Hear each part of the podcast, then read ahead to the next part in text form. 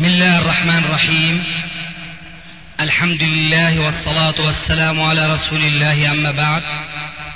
فهذا أحد أشرطة سلسلة الهدى والنور من الدروس العلمية والفتاوى الشرعية لشيخنا المحدث العلامة محمد ناصر الدين الألباني حفظه الله ونفع به الجميع. قام بتسجيلها والتأليف بينها محمد بن أحمد أبو ليلى الأثري. إخوة الإيمان والآن مع الشريط المئة السادسة على واحد. أسأل الله أن يقبل منه. الله يوفق لذلك إن شاء الله.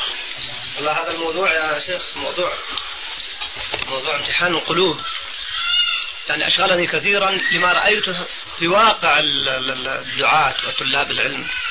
والمسألة عندي في رأيي يرجع أكثرها لقضايا كما تطرقنا قبل قليل حب الشهرة حب السمعة آه، أشياء أعمال قلبية فخرجت آثارها كما نرى. ولذلك الذين يفصلون اعتقاد القلب وعمل القلب عن عمل الظاهر كاذبون واهمون. فيقول الإيمان موجود في القلب تجد في الظاهر لا وجود له غير صحيح. فما في القلب يخرج.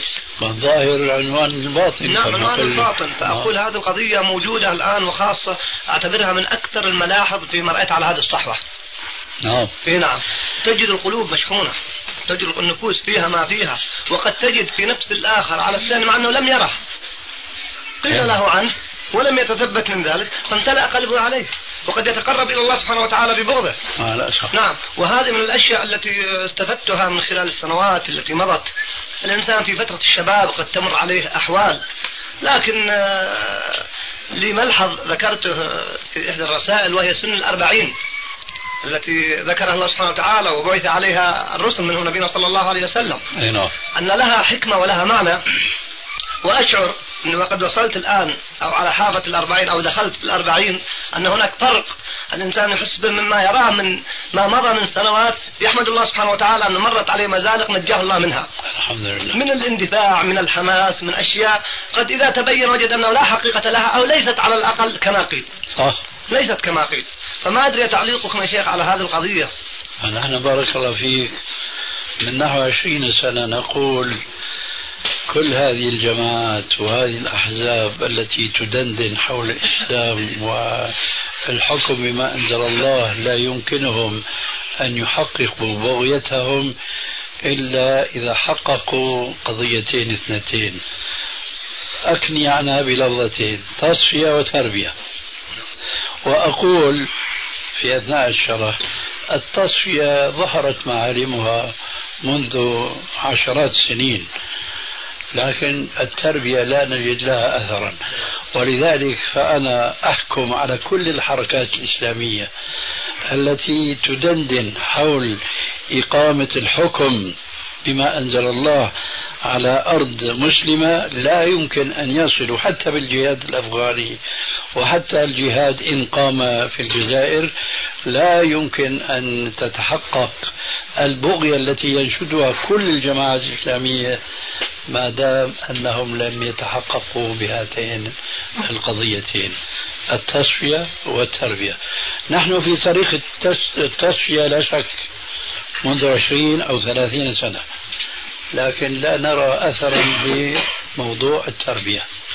لأننا لم نجد هناك وجدنا علماء كثيرين والحمد لله يعملون في المجال الأول في التصفية الدعوة إلى التوحيد والدعوة إلى اتباع الكتاب والسنة وتصفية الصحيح من الضعيف إلى آخره والرجوع في الفقه إلى هذه المصدرين وعلى منهج. هذا قائم. لكن ما وجدنا من يدعو ويكتل ناس على هذه التربية التي هي ثمرة الدعوة الأولى وهي التصفية. فالأرض الآن يعني قفر فيما أنا أعلم. وكثيرا ما يقولون بعض إخواننا لماذا لا تتجه إلى هذه الناحية؟ أقول أنا لكل رجال. وأنا لست أهلا لأن أكون واعظا ومرشدا وإلى آخره وأتمنى أن أجد من يكون جمع بين التصفية والتربية في نفسه ليقوم بواجب التربية لغيره. وعسى الله أن يمد عباده المؤمنين بتحقيق هذه القضية الثانية وهي التربية على الإسلام المصفى هذا أذنتم لي. تفضل. يقودنا إلى نقاش آخر. حرصت في الفترات الأخيرة أن أكتب فيه وقد كتبت فيه كتابين جئت بهما معي وهما الحكمة وحقيقة الانتصار.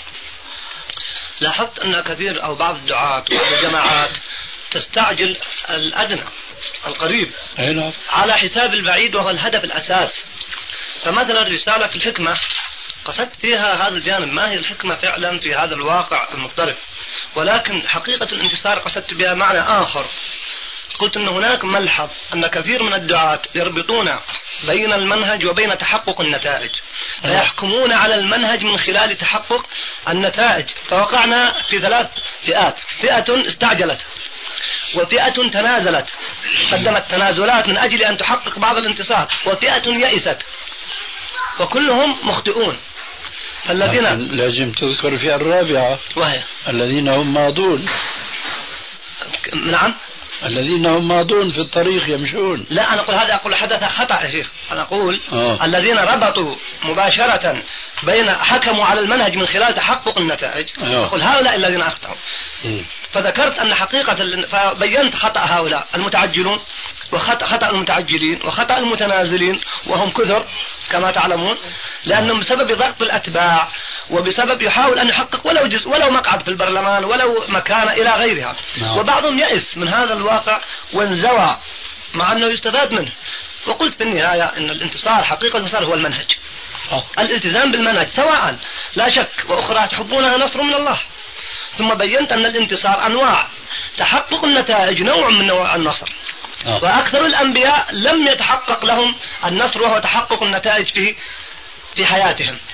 وما تحقق هذا إلا لبعض الأنبياء والرسل عليهم وعلى نبينا أفضل الصلاة والسلام. نعم.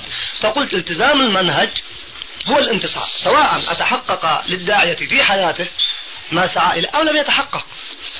نعم. إخواننا يعلمون أننا نحن لنا كلمات مبسطة حول هذه النقطة ونذكر لهم بأن الواجب على الداعية المسلم الحق هو أن يستمر في الطريق المستقيم نعم. ثم لا عليه بعد ذلك وصل أن لم يصل نعم. ونذكر الحديث الصحيح في صحيح مسلم وربما يكون أيضا في البخاري من حديث ابن عباس رضي الله تعالى عنه أن النبي صلى الله عليه وسلم قال عرضت علي الأمم فرأيت سوادا كبيرا أو عظيما في الأفق. فقلت من هؤلاء؟ قال هؤلاء قوم موسى ثم نظر في الجانب الآخر من الأفق فوجد أمته قال ما هذا قال هذه أمتك. قال ثم عرض علي النبي ومعه الرجل والرجلان. والنبي ومعه الرهط والرجل ومع والنبي ومعه الرهط والرهطان.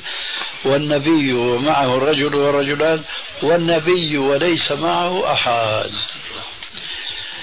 نحن نذكر هذا ردا عن الإخوان المسلمين الذين يتفاخرون بكثرة عددهم. ويمتنون علينا بأن أنتم عددكم قليل. ويستلزمون من ذلك أن دعوتكم ما هي مستقيمة. لأنها لو كانت سليمة كانت أتباعكم كثير. نقول سبحان الله. نحن لا نبرئ أنفسنا من أن نكون مخطئين أو مقصرين. لكن استدلالكم على خطأ دعوتنا بقلة أتباعنا هذا يعود بالرد على أولئك الأنبياء الذين تحدث عنهم الرسول حتى رأى النبي وليس معه أحد. إذا أنت يجب أن تنظر إلى الدعوة وليس إلى الأتباع كثرة وقلة. وأذكر أنا بهذه المناسبة أيضا وأقول من العجيب أن الجاهلي العربي وهو مشرك لكنه كان ذكيا. لما يقول في قصيدته بكى صاحبي لما رأى الدرب دونه وأيقظ بأن لاحقين بقيصر فقلت له لا تبكي عينك إنما نحاول ملكا أو نموت فنعذر. يا جماعة المسلم أولى أن يكون عنده هذا المنطق. نحاول أن نصل إلى الهدف المنشود وهو إقامة حكم الله في الأرض. فإن وصلنا فالحمد لله فذلك من فضل الله. إن لم نصل المهم أننا نكون معذورين لأننا نمشي في الطريق. فهذه بلا شك كلمة حق هذه. بارك الله فيك. آه، مدار كتابي على هذا الحديث. نعم. كان مدار الكتاب على هذا الحديث. لكن هذا يقودني إلى سؤال آه، فرعي. تفضل. آه، ورد حديث لكل نبي حواريون نعم. نعم. نعم. إيه. كيف نجمع بينه وبين يأتي النبي وليس معه أحد؟ هذا أمر سهل بارك الله فيك. تفضلوا. ما من عامل لو قد خصه نعم. عموم خصوص يعني. من الخصوص أه؟ يعني كما قال عليه السلام كلكم يدخل الجنة. إلا من أبى. لا من أبى. قال ومن يأبى يا رسول الله؟ قال من أطاعني فقد دخل الجنة ومن عصاني فقد أبى. أه أنت تعلم ولو أن هذا المثال الآن لا نؤمن به لكن من باب التقريب. تعرف أن كثيرا من العلماء المسلمين المتأخرين كالنووي أمثاله آه، لا يقولون بعموم قوله عليه السلام كل بدعة ضلالة. طيب هل هم كفروا بهذا الحديث؟ الجواب لا لكنهم خصصوه. خصصوه أصابوا أم أخطأوا ليس هذا مجال لأنه نحن معروف مذهبنا أن هذا الحديث على عمومه وأنه كما يشرح ذلك الشيخ الإسلام ابن تيمية في كتاب العظيم اقتضاء الصراط المستقيم مخالفة أصحاب الجحيم أن مثل هذا العموم لا يمكن تخصيصه لكثرة ما كان الرسول يكرره على مسامع الصحابة بكل مناسبة خاصة في خطبة الحاجة التي كان يفتتح بها خطبه. فيقول في هذه الخطبة وكل بدعة ضلالة. هذا الذي يكرر بهذه الصيغة العامة لا يمكن أن يدخلها تخصيص وهو لا يذكر المخصص مع كثرة التكرار. لكن مع ذلك وجد في علماء المسلمين من قالوا هذا عام مخصوص. وجاءوا بالدليل مخصص من سن في الإسلام سنة حسنة إلى آخره.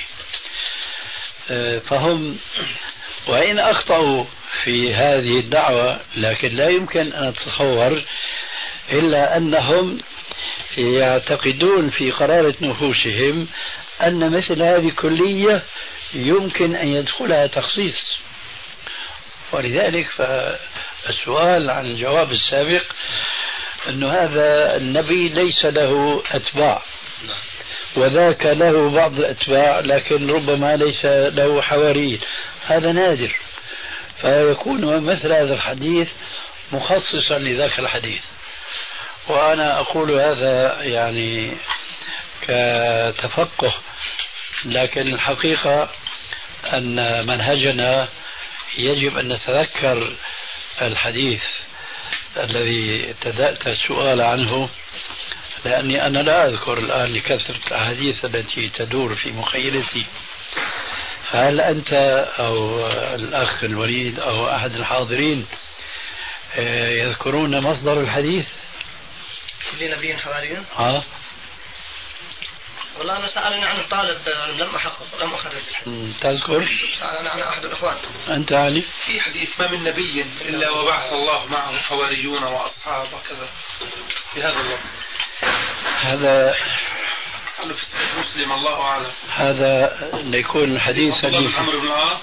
أيوه اللي فيه ما من نبي إلا وكان حقا عليه نعم. أن يدل حديث عبد امته الله بن عمرو هو هذا. هو هذا يعني. آه. في مسلم. في مسلم هو نعم. شيخ آه. الحديث إن لكل نبي حواري وحواري الزبير. كيف؟ وحواري الزبير. إن لكل نبي حواري وحواري الزبير. آه. ها؟ إيش؟ يا شيخنا يختلف هذا؟ يختلف إيش؟ ليش لكل نبي حواري. هنا جاءت الحواري مش حواريين ولا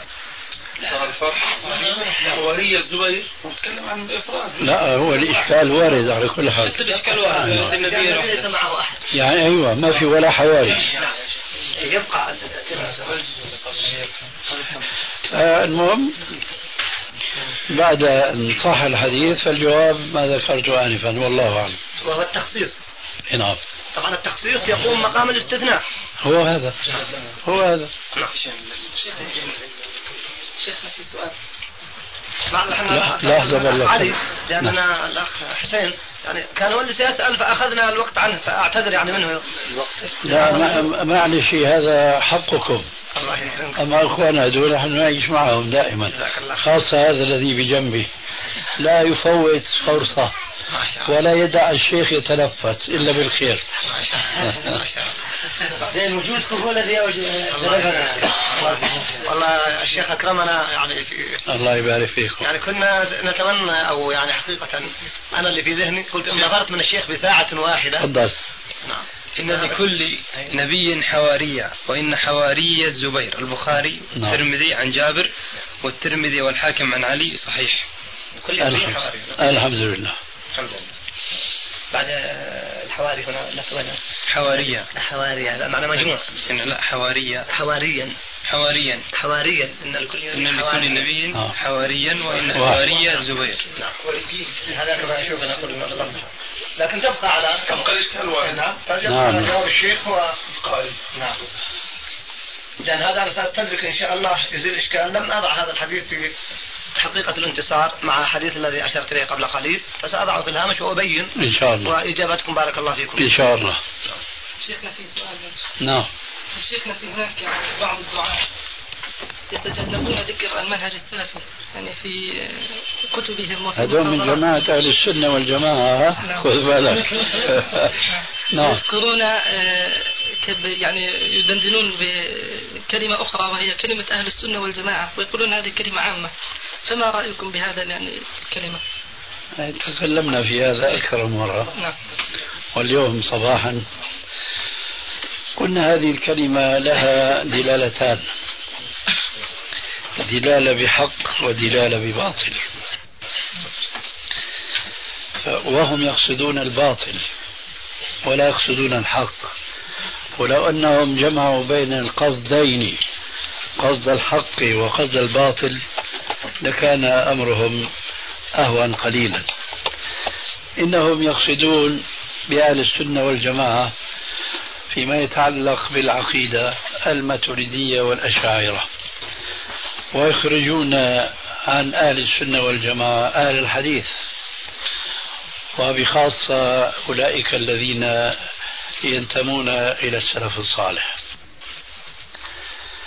وآخرون من المحدثين اليوم يوسعون معنى هذه الجملة فيدخلون كل المسلمين الذين يشهدون أن لا إله إلا الله.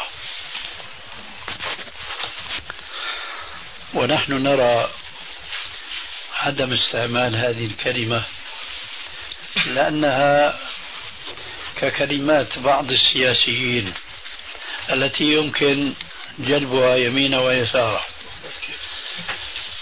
وإذا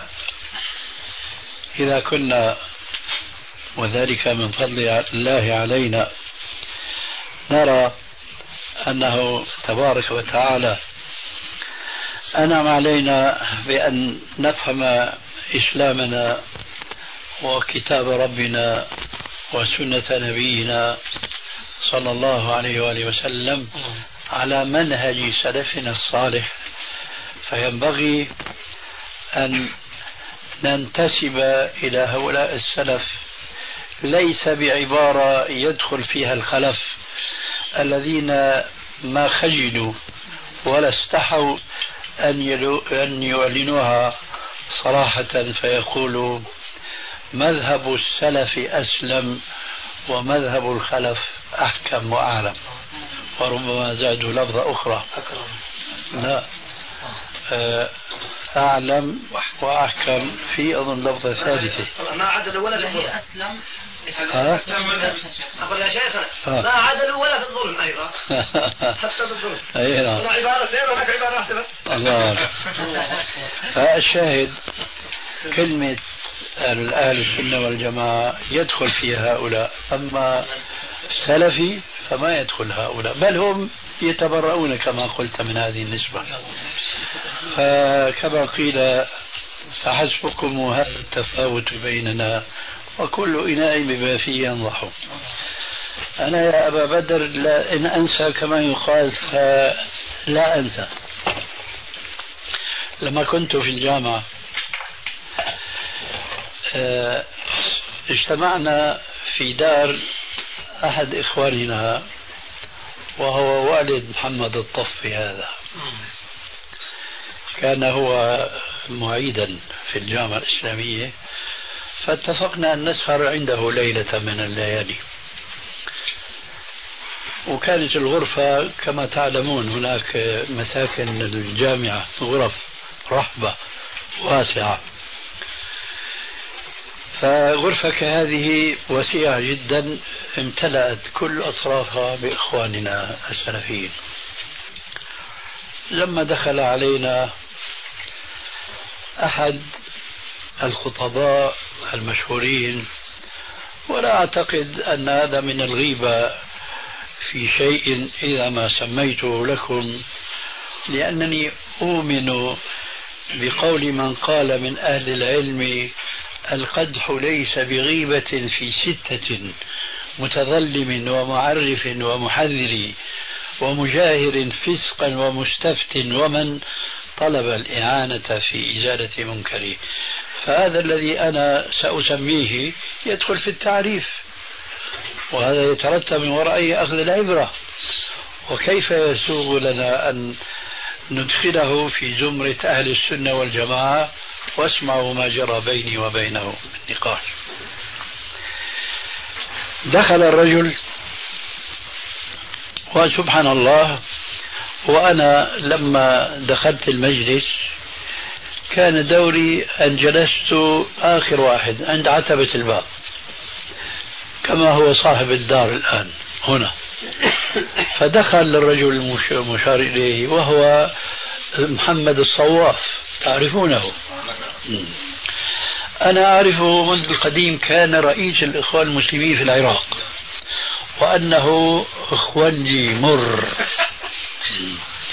ما أدري إذا تعتبر هذه غيبة أعتبرها لكن أنا مطمئن أن هذا من المستثنيات. الست. دخل الرجل فبدأ يصافح عن يمينه دار الدورة كلها. وأنا أتفرس في وجهه. ما أحد من إخواننا يقوم. خلافا لما تفعلون أنتم. وأنا تعبت من أجلكم حينما يدخل عليكم بعض إخواننا فأراكم تقومون. فهو ما أحد قام له. فأرى ملامح وجهه تتغير. لما وصل إلي قلت له ومد يده مصافحا. قلت له يا أستاذ أنت تعلم في الشام يقولون عزيز بدون خيار هو سمع هذه الكلمة وانفجر. وتعرف هو خطيب لابد سمعته. سمعته لابد. آه. قال هذه مسائل ثانوية هذه كذا قشور ولا ينبغي أن نبحث في مثل هذه القضايا لازم نتفق على محاربة الشيوعية والبعثية والملاحدة وإلى آخره.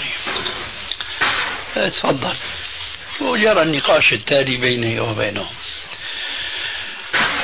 كان من كلامه أنه ما لازم نبحث الآن مسائل خلافية. ولازم نجمع صفوفنا وكلمتنا لمحاربة الملاحدة هذول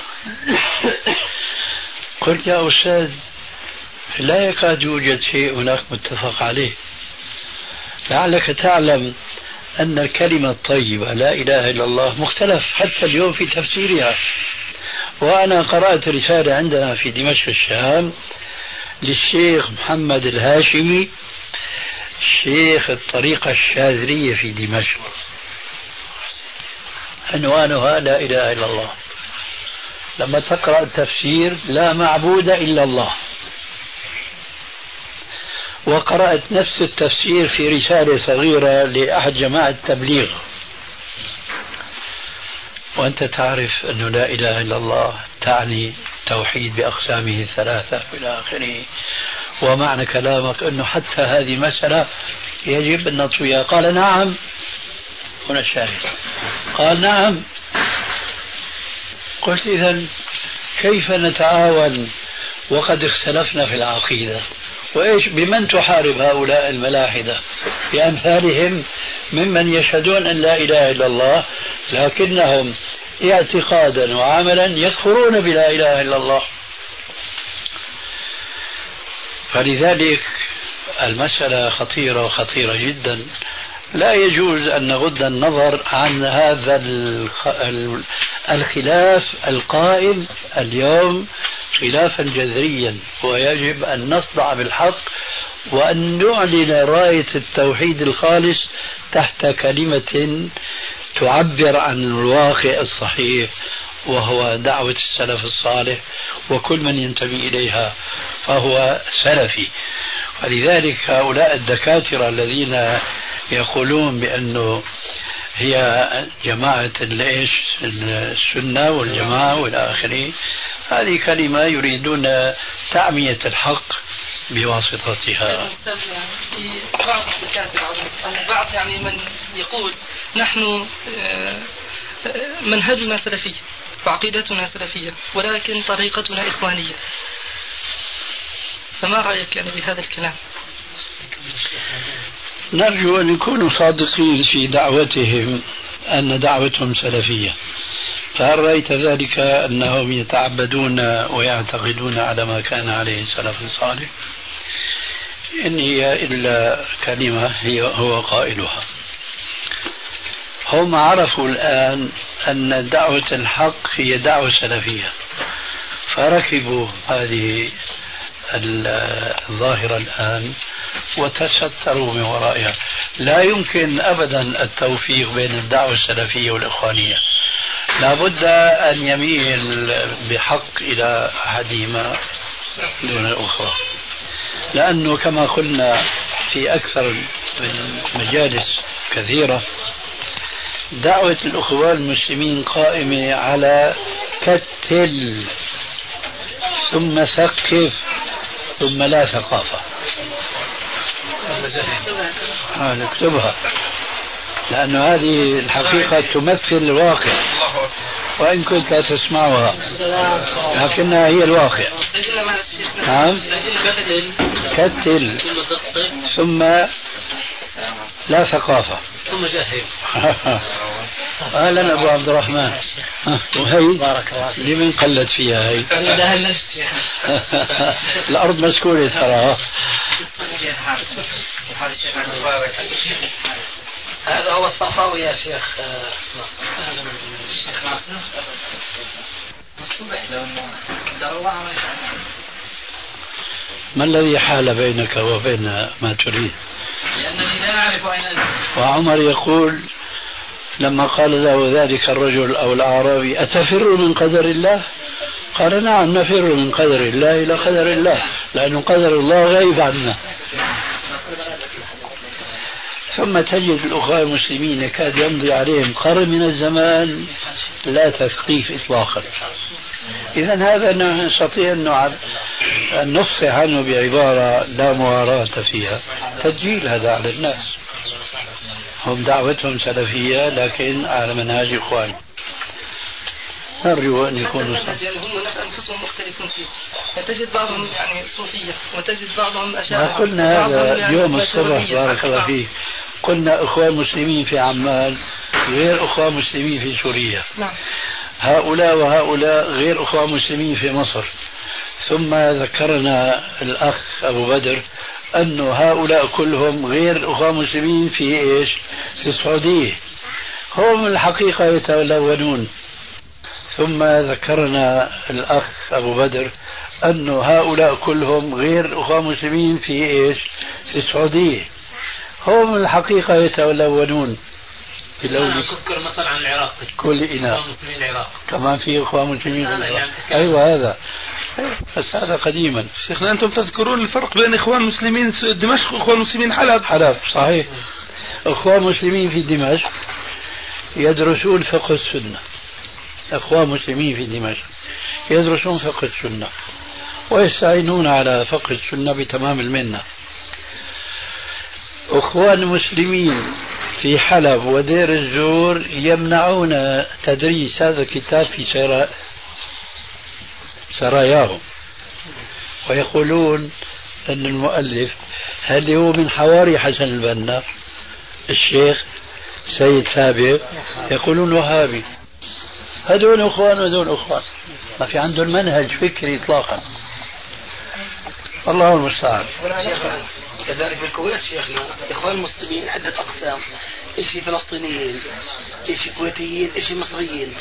من الاخوان المسلمين. هيك كنا نسمع كثير من الشيخ مكمل أستاذ بكتاب مقتل جميل الرحمن قال عن الاخوان المفلسين مفلسين مفلسين آه هذا بحكينا.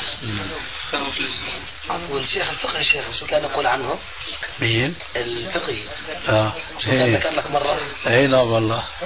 خوان الخوان.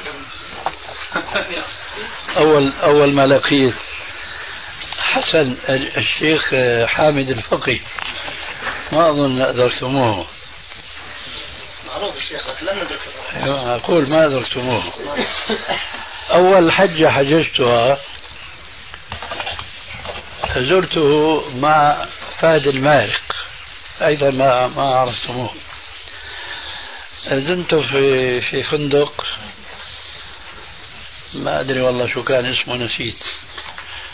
فجلست أنا وصاحبي فهد المارق هو قائد الجيش السعودي الذي جاء محاربا في فلسطين زعموا آه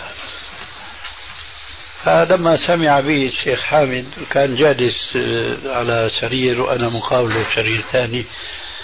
فما كاد يسمع بالألباني إلا قام وعنقني وإلى آخره ما كنا نعرف عنه فما أدري كيف جاءت مناسبة فذكرت الأخوان المسلمين هناك في سوريا. قال لي الخوان المسلمين؟ الخوان المسلمين. أنا الحقيقة ما استحسنت منه هذه اللغة. وتكلمت معه بصراحة.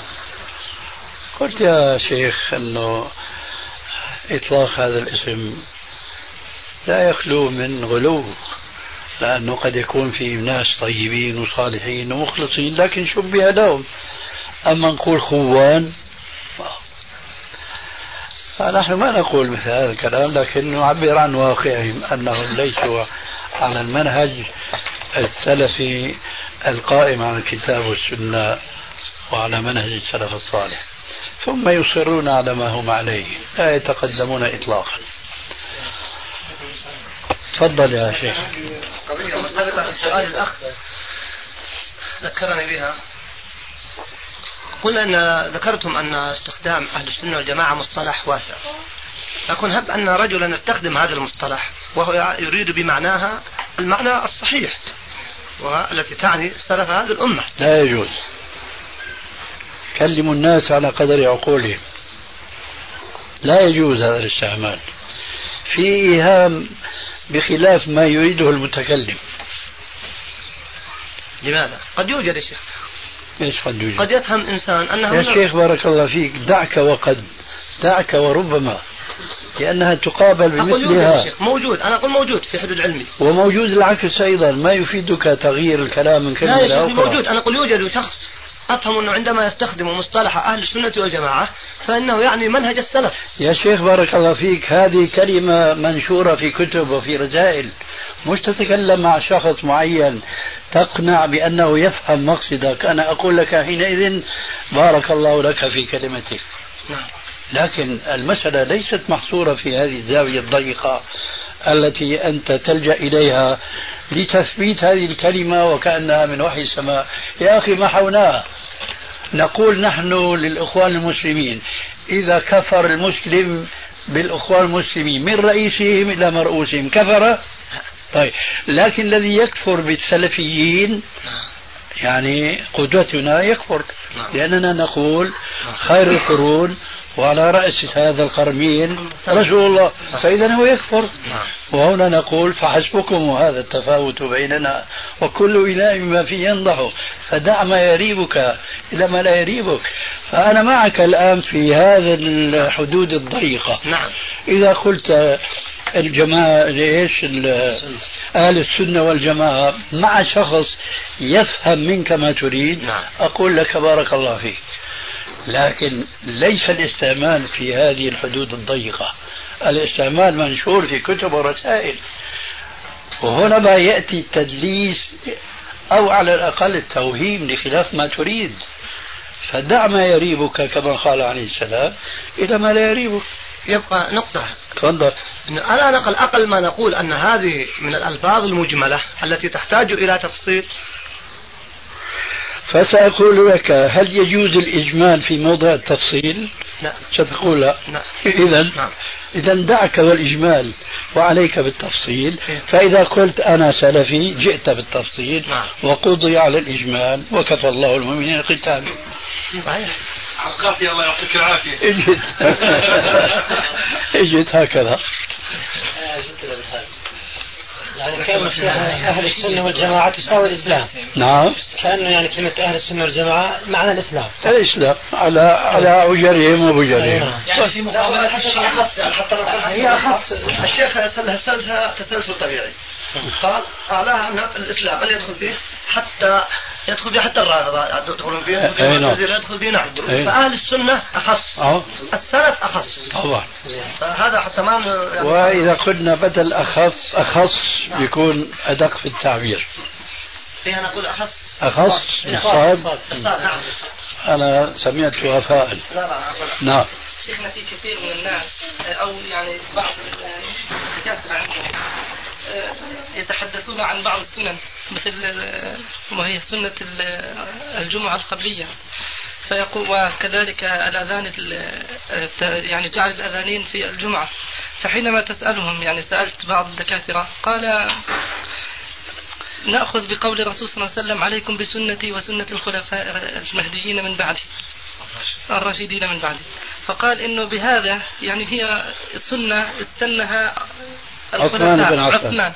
وهو من الخلفاء فتكون هي كسنة النبي صلى الله عليه وسلم. فما رأيك بهذا الاستدلال؟ أو طريقة الاستدلال هذه؟ استدل على أنها سنة بالحديث هذا. عليكم بسنتي وسنة الخلفاء الراشدين من بعدي. ويستن يعني يستدل على ذلك بكثير من الأفعال التي يفعلها الخلفاء الراشدين. ويقول هي سنة ما دام انه ثابت بهذا الحديث. نعم. نحن جوابنا عن هذه الشبهة معروف.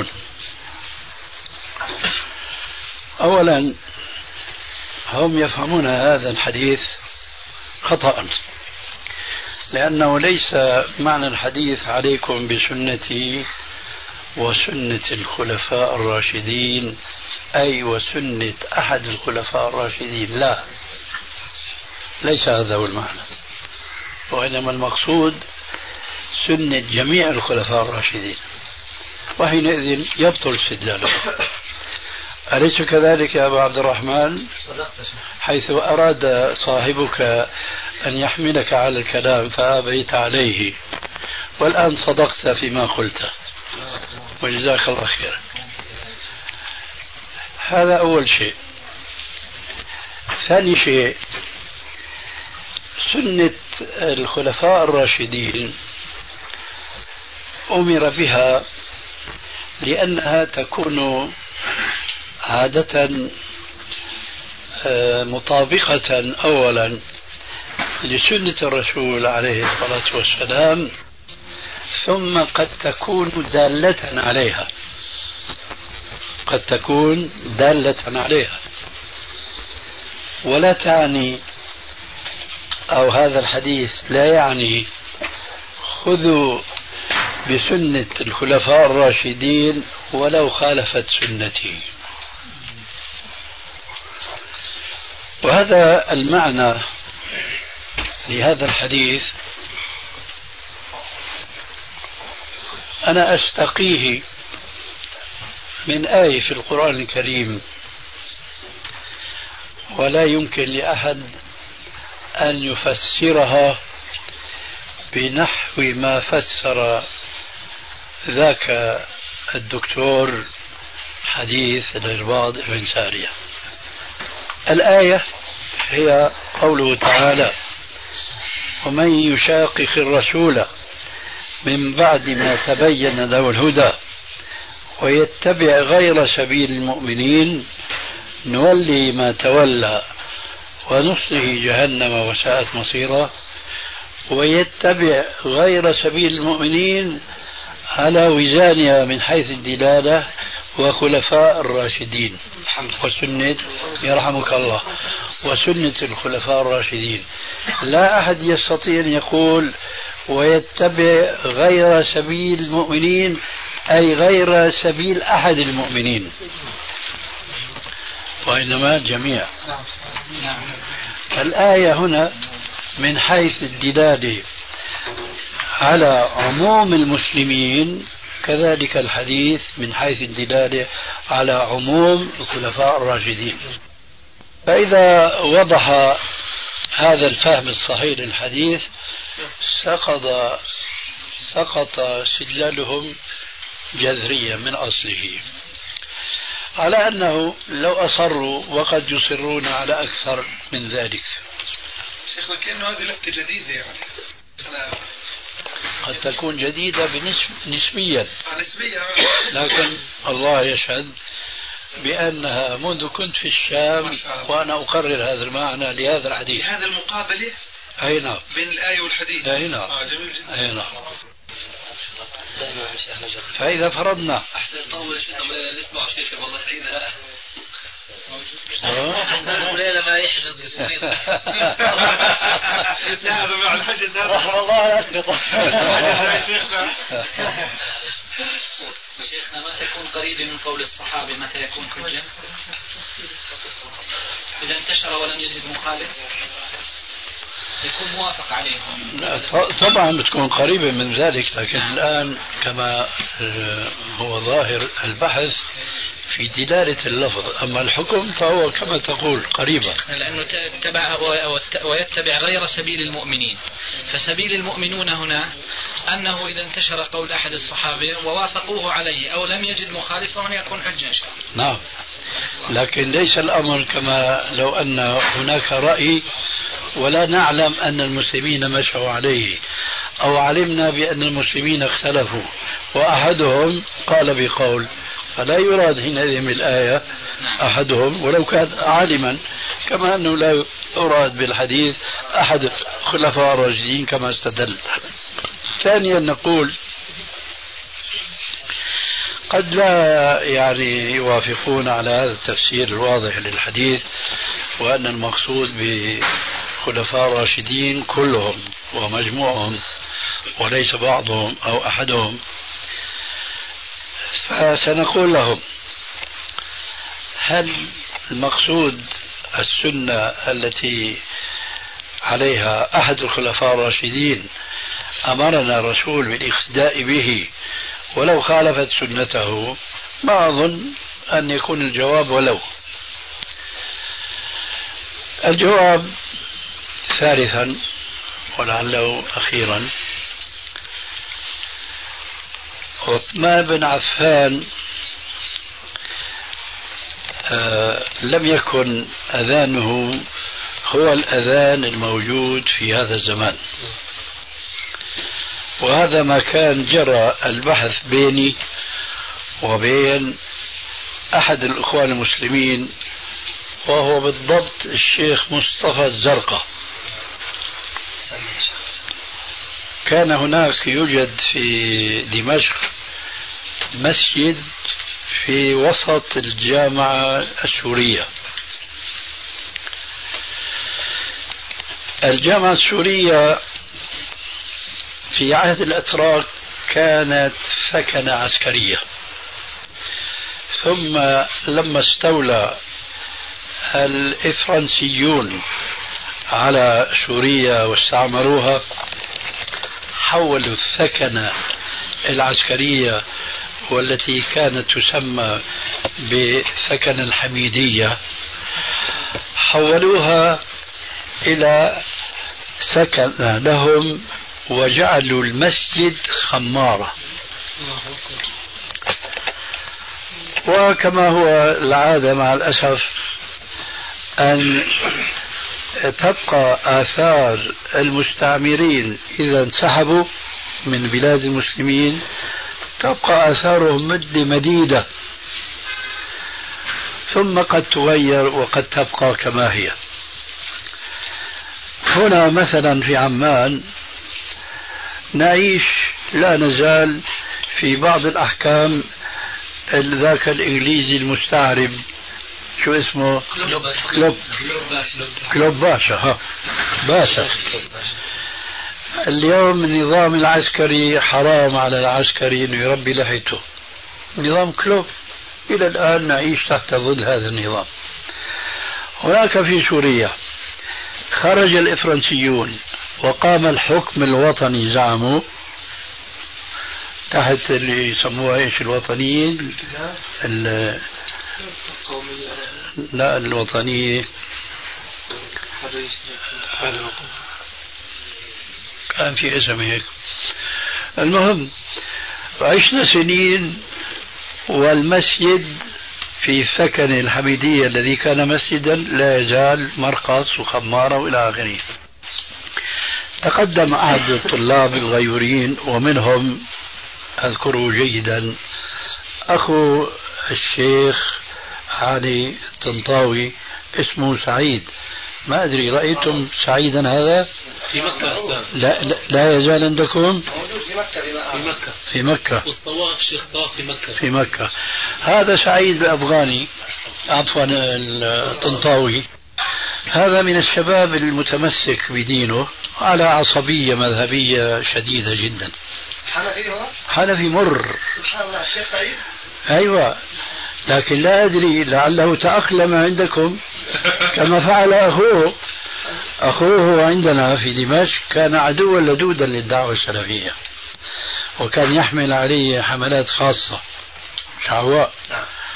آه وكانوا يحكمون بالقوانين العثمانية من المجلة. يوم كانوا يحكمون بتنفيذ الطلاق بلفظ ثلاث كنت أنا أفتي بأن هذا طلقة واحدة فقامت قيامته هو. ثم فيما بعد كان هو من أعضاء اللجنة الذين عدلوا الأحكام اللي بيسموها الأحكام إيش؟ إيه. فجعلوا الحكم كما هو في السنة. من طلق زوجته ثلاثا في مجلس واحد فهو طلقة واحدة. راجعوا إلى السنة التي كان ينكرها عليه. ليس بحكم اتباع السنة وإنما حلا للمشاكل تفضل. فائدة فائدة. إيه؟ لأن أقول فائدة جاء اسم علي عرضا. آه. آه علي كان له أيام الأحداث. تعرف أن هناك فتح له الإعلام إيه؟ بحلقاته القديمة ولا يسجلون له جديد. نعم رفض أنه هو الآن بكلمة واحدة. هو الآن مريض. لكن أنا سمعت أستاذ ولعلي ذكرت لكم من سنتين. سمعت بأذني يقول والله يا إخوان هذه المسائل المذاهب مسائلها معقدة. الآن صرت أميل إلى اتباع الحديث الصحيح. يعني لكن نقول له في الصيف ضيعت اللبن. وين؟ أكبر مني سنا هو. تمنى عليه الهداية الحمد لله. الحمد لله إيه بس هذا هداية مجملة وقد خالفت سنة في عشرات. يعني عند الله عند الله هذا الكلام طيب شيخنا طيب بلا شك. أن تقول في الصيف ضيعت اللبن أقول له اتبعك بيننا؟ نسأل الله له إن شاء الله. أستاذ أخو سعيد إلى الآن لا يزوره لأنه في بيته تلفزيون وأعرف هذا سعيد متمسك بدينه وكان ينقم على أخيه أنه متساهل في من جملة تساهلاته التلفاز هذا. الشاهد أخونا سعيد هذا مع تعصبه لمذهبه الحنفي آه، تعاون هو وبعض الشباب المسلم هناك وقدموا عريضة. آه، نعم. الآن جاء في بالي الحكومة الوطنية. آه، قدموا وكان يومئذ رئيس الوزراء. كيف؟ لا. رجل ما هو عسكري. المهم رفعوا وطلبوا إعادة القسم الذي كان في الزمن الفرنسي. خمارة وملهى ونحو ذلك. إعادته سيرته الأولى مسجد. فوفق على ذلك. وكان هذا في الحقيقة فتح طيب. وبدأ الإخوان المسلمون يخطبون في هذا المسجد يوم الجمعة. وكنت أنا من الذين يرتادون هذا المسجد دون سائر المساجد لأني ناقم على خطبائهم وعلى ثقافاتهم وإلى آخره. لأن الذين كانوا يخطبون في هذا المسجد ما بين علي طنطاوي ما بين الزرقاء ما بين عصام العطار وأحيانا بعض إخواننا مثل أخونا سعيد الطباع تعرفوا أنت؟ سعيد طباع ابنه فاتح مكتبة بجنب عادل اللبابيدي. نعم. المهم كنا نحن على ضعفنا نحاول أن نطور المسجد إلى مسجد سلفي. وأثرنا موضوع الأذان العثماني هذا. وجرى نقاش بيني وبين مصطفى الزرقاء نفسه. فاحتج هو بما تنقله أنت الآن عن بعض الدكاترة. فقلت له يا أستاذ أذانكم هذا ليس عثمانيا. إذا أردت أن تحتج بالأذان العثماني أنا أوافقك الآن. لكن بشرط أن يكون عثمانيا أي مطابقا للأذان العثماني. كيف ذلك؟ قلت الأذان العثماني لم يكن بين يدي الخطيب وفي المسجد وإنما كان على الزوراء. على مكان يجتمع سوق يجتمع فيه التجار فلا يكادون يسمعون الأذان الذي يؤذن به في المسجد النبوي؟ وبخاصة لم تكن يومئذ هذه الوسائل مقربة للصوت من بعيد. فهو لم يبتدع وحاشاه. وإنما هذا انطلاق مما تعارف عليه علماء المسلمين أو على الأقل بعضهم فيما بعد مما يسمونه بالمصالح المرسلة. فهو حقق مصلحة مرسلة بوضع أذان في الزوراء لكي ينتبه أهل السوق إلى أن الصلاة قد حضرت فيستجيبون نادي الله. فأنت إذا أردت يا أستاذ مصطفى أن تحتج بأذان عثمان فأنقل أذانك هذا إلى باب المسجد. المسجد في ساحة كبيرة جدا. والطريق العام بعيد عن المسجد فاسحب خط من مكبر الصوت الذي يؤذن أذانا واحدا هو الأذان النبوي وضع مكبر الصوت هناك بحيث أن المارة يسمعون الأذان ويستجيبون. إذا فعلت ذلك تكون قد إيش؟ تمسكت بالقاعدة وهو يدعي أنه فقيه. لكن أنا أعرف فقه فقه تقليدي ليس فقه المستنبطة من الكتاب والسنة وإلا لما أحتج بفعل عثمان بن عفان. آه، وبهذا كنت وضحت له عثمان وضع أذانا ثانيا في مكان بعيد. وأنت إذا وضعت هذا الأذان الثاني على باب المسجد تكون فعلت مثل ما فعل عثمان. لكن الآن أنت لست بحاجة لأذان ثاني. يغنيك مكبر الصوت. هذا الذي كنت قلته بالنسبة لمن يحتج بهذا الحديث. فعثمان رضي الله تعالى عنه حقق مصلحة مرسلة الآن هذه المصلحة المرسلة تتحقق بدون إتيان بأذان ثاني وإنما بإيصال صوت المؤذن النبوي الوحيد إلى أي مكان يراد إيصال الصوت إليه؟ نعم. في الحديث عن قضية لغوية لعلها تحل الإشكال. تفضل. عليكم بسنتي وسنة الخلفاء الراشدين المهديين عضوا عليها. شيخنا هنا ضمير الهاء المفرد يدل على أنها سنة ما قال عضوا عليهما. نعم. يعني الخلفاء الراشدون يعملون بسنة النبي صلى الله عليه وسلم فهي سنة واحدة. نعم. لا يعني كما قلنا أنه أحد الخلفاء وأنا من الخلفاء نعم. فالنبي وسلم قال عليكم بسنتي وسنة الخلفاء الراشدين المهديين عضوا عليها ما قال عضوا عليهما فالخلفاء يعملون بسنة النبي فهي سنة واحدة ها. ما رأيك في هذا هذا كلام جيد نعم. نحن قلنا أنه لا يعني سنة الخلفاء الراشدين مخالفه نعم. وإنما قلت لعلك تذكر التي تدل نعم. على سنة الرسول عليه نعم كأنها المبينة يا شيخ. مبينة نعم. يتبع غير سبيل المؤمنين. آه هذا يلا اسمح لنا يا أستاذ. الله يجزيكم خير يا أستاذ. الله يحفظكم سبحانك الله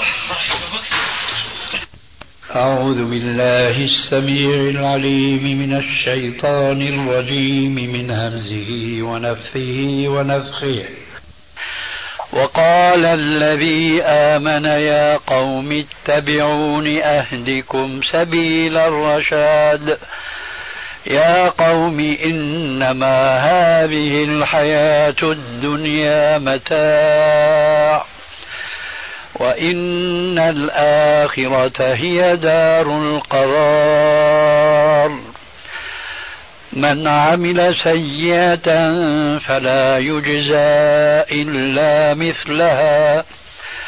ومن عمل صالحا من ذكر أو أنثى وهو مؤمن فأولئك يدخلون الجنة يرزقون يرزقون فيها بغير حساب. ويا قوم ما لي أدعوكم إلى النجاة وتدعونني إلى النار.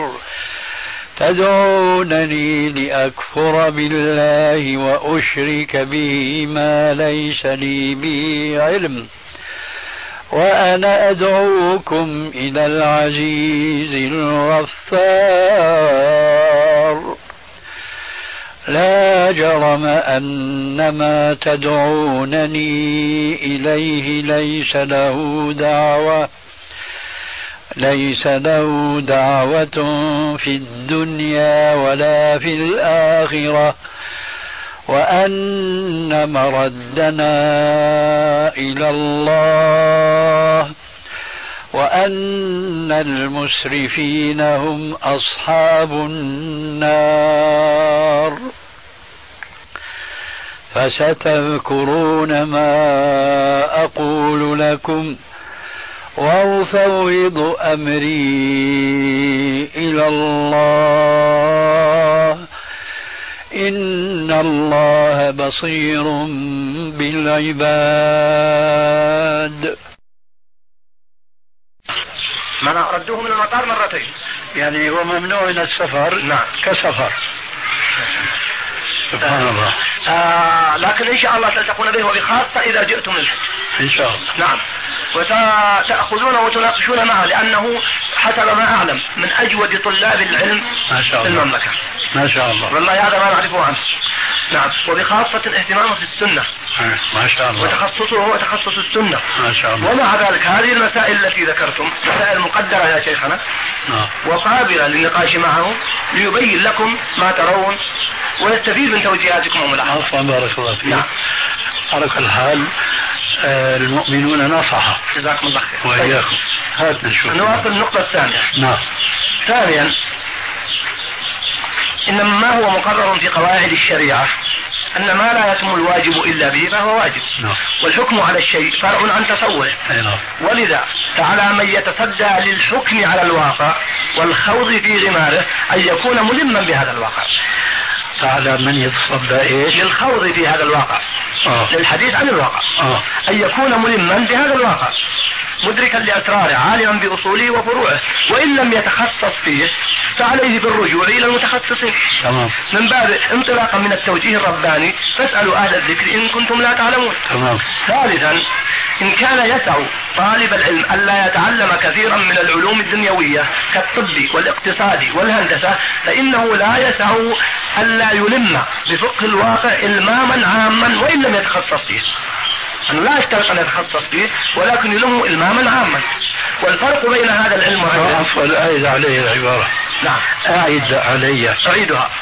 إن كان يسع طالب العلم ألا يتعلم كثيرا من العلوم الدنيوية كالطب والاقتصاد والهندسة فإنه لا يسعه ألا يلم بفقه الواقع هذا خطأ.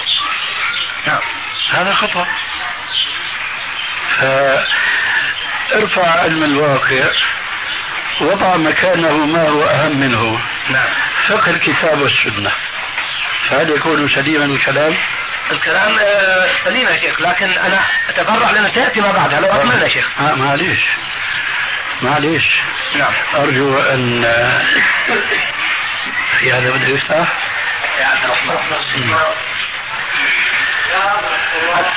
لو رفعنا لو رفعنا فقه الواقع. نعم. بعد كلمة لا يسعه. نعم.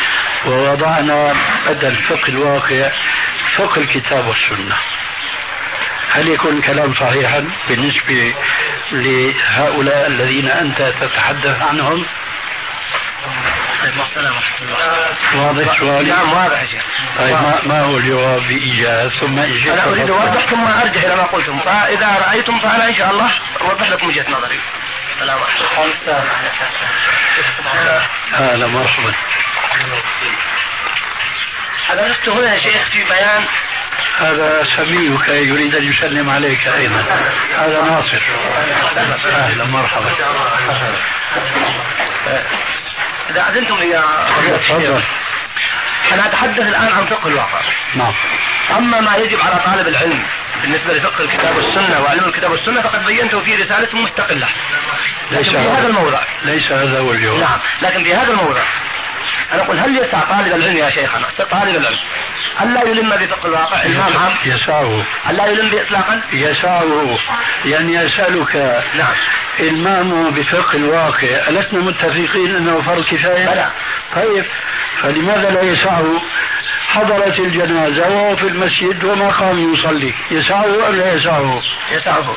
طيب لماذا لا يسعه ألا يكون ملما بفقه الواقع؟ أنا أقول الإلمام غير التخصص حتى الإلمام لا ترى ذلك. بارك الله فيك. أنا أقول الآن بالتخصص أنا أعيد كلامك يا أبا بدر. أنا أعيد كلامك نفسه. نعم نعم. آه. طيب نقول ألا يلم بفقه الكتاب والسنة. لا حتى أنا لما قلت لك ارفع فقه الواقع نعم. وحط فقه الكتاب والسنة أيضا العبارة غير صحيحة. لأنه قلنا في الجلسة السابقة فاسألوا أهل الذكر إن كنتم لا تعلمون. نعم. هؤلاء الذين لا يعلمون يسعهم؟ يسع طيب إذا كان يسعهم أن لا يعرفوا وأن لا يلموا بفقه الكتاب والسنة. أي. فلا يسعهم أن لا يلموا بفقه الواقع من باب أولى. من باب أولى. واضح ولا لا؟ ولذلك هذه عبارة من جملة العبارات التي تحتاج إلى تعديل إن لم تكن بحاجة إلى إلغاء. إلغاء. أنا هذا الذي أفكر الآن بالإلغاء لكن أريد أكمل لك العبارة أولا. نعم تفضل. حتى إذا على كل حال أنت فهمت عليه ملاحظتي. فهمتها تماما. الآن أتم ما شئت. نقول. نعم. والفرق بين هذا العلم وغيره. في شيء؟ آه نعم أريد أبدأ من تفضل أول ثم تفضل. كان إن كان يسع طالب العلم ألا يتعلم كثيرا من العلوم الدنيوية كالطب والاقتصاد والهندسة فإنه لا يسع لا يسعه ألا يلم بفقه الواقع إلماما عاما وإن لم يتخصص فيه. نعم. والفرق بين هذا العلم وغيره طبعا غير من العلوم الدنيوية أن فقه الواقع من علوم الشريعة التي يبنى بعضها على بعض. أما تلك فمن علوم الدنيا مما لا يلزم الفقيه علمها ودراستها. بخلاف فقه الواقع الذي لا يستغني عنه طالب العلم للحاجة إليه في كثير من مسائل الفتوى المعاصرة. تمام الكلام كأوله. لا يغير شيئا من عوج هذه العبارة. ولذلك فأنا أنصح بتعديلها. يمكن أن يقال مثلا يحسن بطالب العلم. مش لا يسعه. كيف لا يسعه؟ يحسن يحسن. نعم. إذا ن- نعود السياق. كنا بناء على هذا المنطلق. نعم. ونعدل الصياغة بكاملها على ما ذكرت. أي نعم. تعدل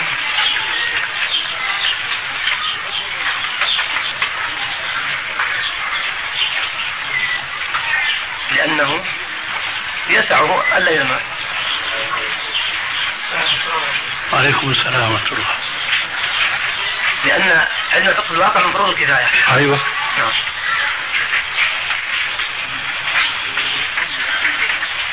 تفضل. لا أنا أكتب على النسخة أفضل يا شيخ. على ما تريد. أنا عندي نسخة لكم إن شاء الله. طيب جزاك الله خير.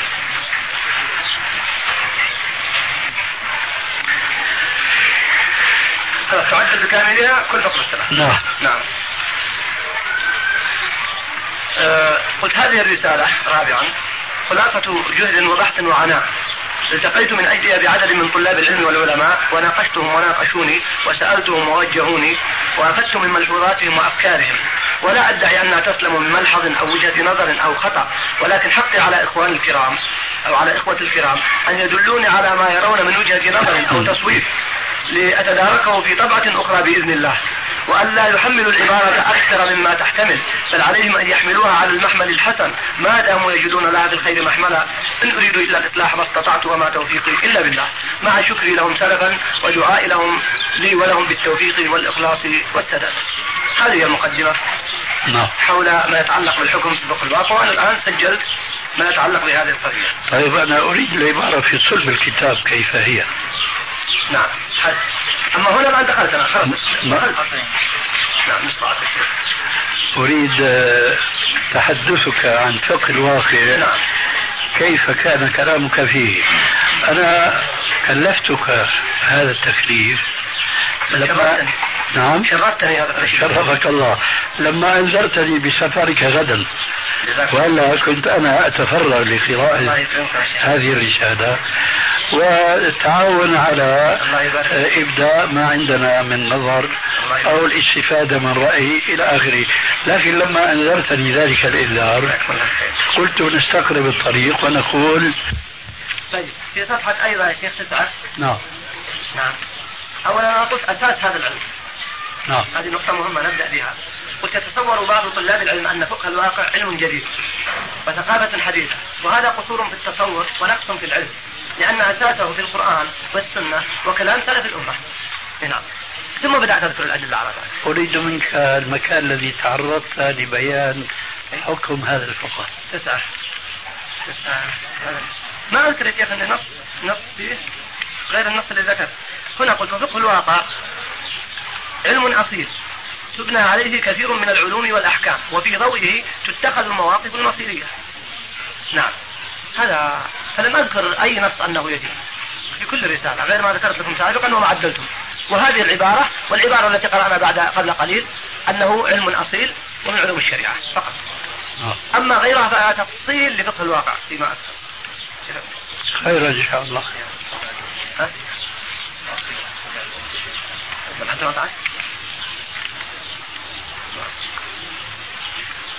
طيب. أيضا قلت وأخيرا فبعد أن بينت أن أسس هذا العلم في الكتاب والسنة أشير إلى اهتمام السلف به. فهذا أبو بكر كما بينت في قصة فارس الروم يعنى بهذه القضية عناية خاصة. نعم. وها هم الصحابة يتابعون هذه الأحداث متابعة ذات معنى ويحزنون ويفرحون بناء على ما يعلمونه من تأثير للهزيمة والانتصار في حياة المسلمين حاضرا ومستقبلا. وإلى آخره. نعم. وقلت والعلماء من سلف هذه الأمة كانوا خير مثال لحسن تعاملهم مع واقعهم. الإمام أحمد بن حنبل في فتنة القول بخلق القرآن وشيخ الإسلام ابن تيمية في موقفه من التتار وابن القيم فيما دونه عن فقه الواقع وحاجة المفتي إليه والعز بن عبد السلام في مواقفه الخالدة من النصارى ومن حالفهم. كما أن الشيخ عبد الرحمن بن سعدي ذكر في تفسيره أن فقه الواقع أو أن فقه المسلم لواقعه من لوازم معرفة لا إله إلا الله على معناها الصحيح. ولم لا؟ وبفقه الواقع يكتمل تحقيق مبدأ الولاء والبراء وهذا المبدأ أصل من أصول عقيدة التوحيد التي جاءت بها لا إله إلا الله. نعم. نعم. فلم يأتي نصوص معينة غير ما سمعنا وبعد. ومن خلال ما سبق تبين لنا أساس هذا العلم وأهميته من خلال الكتاب والسنة وفقه وفقه سلف الأمة. تحري بالعلماء خصوصا وطلاب العلم عموما أن يدركوا هذه الحقيقة ويتعاملوا معها تحقيقا لمفهوم لا إله إلا الله والتزاما بمنهج الكتاب والسنة واستبانة لسبيل المجرمين. أي هنا أنا أقول في مبالغة.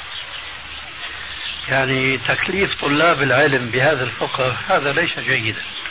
هذا يكلف به العلماء الذين هم مرجع الأمة في استصدار الفتاوى منهم لمعالجة بعض الواقع. أما طلاب العلم طلاب العلم نكلفهم أن يشتغلوا بفقه الكتاب والسنة. والفقه كما تعلم أنواع. فقه الكتاب فقه السيرة فقه السنة فقه السيرة. فقه اللغة لعلك تعرف كتابا اسمه فقه اللغة. آه. وأخيرا ستسمع شيئا عجبا. فقه التوراة والإنجيل. إيش رايك؟ أسألك الآن. فقه التوراة والإنجيل إيش رايك؟ ما أعرف ما المراد بها. إذا عرفت المراد؟ أن يدرس ما في التوراة والإنجيل من نصوص يمكن الاستفادة منها لإقامة الحجه على هؤلاء الكفار المشركين الذين لا يؤمنون بالله ولا برسوله وينسبون إلى بعض الأنبياء والرسل ما لا يليق بهم إلى آخره من باب عرفت الشر لا للشر لكن لتوقيه ومن لا يعرف الشر من الخير يقع فيه شو رأيك هذا الفقه الجديد؟ يعني هذا ألا ترى أنه ينبغي أن يكون هناك أناس يعرفون كيف يجادلون الكفار؟ بلى. طيب. أليس هذا أيضا من فقه الواقع الذي أنت تدندن حوله وأنا بنيت عليه فقها آخر وهو فقه التوراة والإنجيل؟ هذا من هذا القبيل تماما لكني أريد أن أقول هل نحن نكلف طلاب العلم بفقه التوراة والإنجيل؟ الجواب لا. هل نكلف طلاب العلم بفقه الواقع؟ الجواب لا. إنما هذا من الواجبات الكفائية التي يليق يليق ببعض العلماء أن يكونوا على معرفة بذلك. أما إشغال طلاب العلم هذا ما ينبغي. هذه مبالغة. هل تسمحون التعليق يا شيخ؟ معليش معليش كيف أنا أكتب حتى أكتب أو لا؟ طيب. هل تعلمون لي ما تقولون أعلقه تفضل. اكتب وأنسبه أيضا. لكن أنا أقول لك أوسع في هذه الورقة أكتب صفحة تعليق على صفحة كذا. نعم. تأخذ حريتك في الكتابة. والله لا تكتب يا خالد لأن خطك أحسن من أنا خط اليمنى صفحة كلمات كم صفحة أعطيك كتاب يكون واسع شوية. هنا كل نعم. نعم. هذا في صفحة 19 نعم. اقرأ العبارة التي قرأتها أخيرا. ومن خلال ما سبق تبين لنا أساس هذا العلم. أساس هذا العلم. نعم. وأهميته من خلال الكتاب والسنة. وفقه سلف الأمة. فحري بالعلماء خصوصا وطلاب العلم عموما أن يدركوا هذه الحقيقة ويتعاملوا معها تحقيقا لمفهوم لا إله إلا الله. والتزاما بمنهج الكتاب والسنة واستبانة لسبيل المجرمين أنا أرى أن ذكر طلاب العلم في هذه الجملة آه، فيها مبالغة آه، أقترح حذف طلاب لأن هذا العلم أو هذا الفقه المسمى بفقه الواقع هو من المتفق عليه أنه من الفروض الكفائية آه.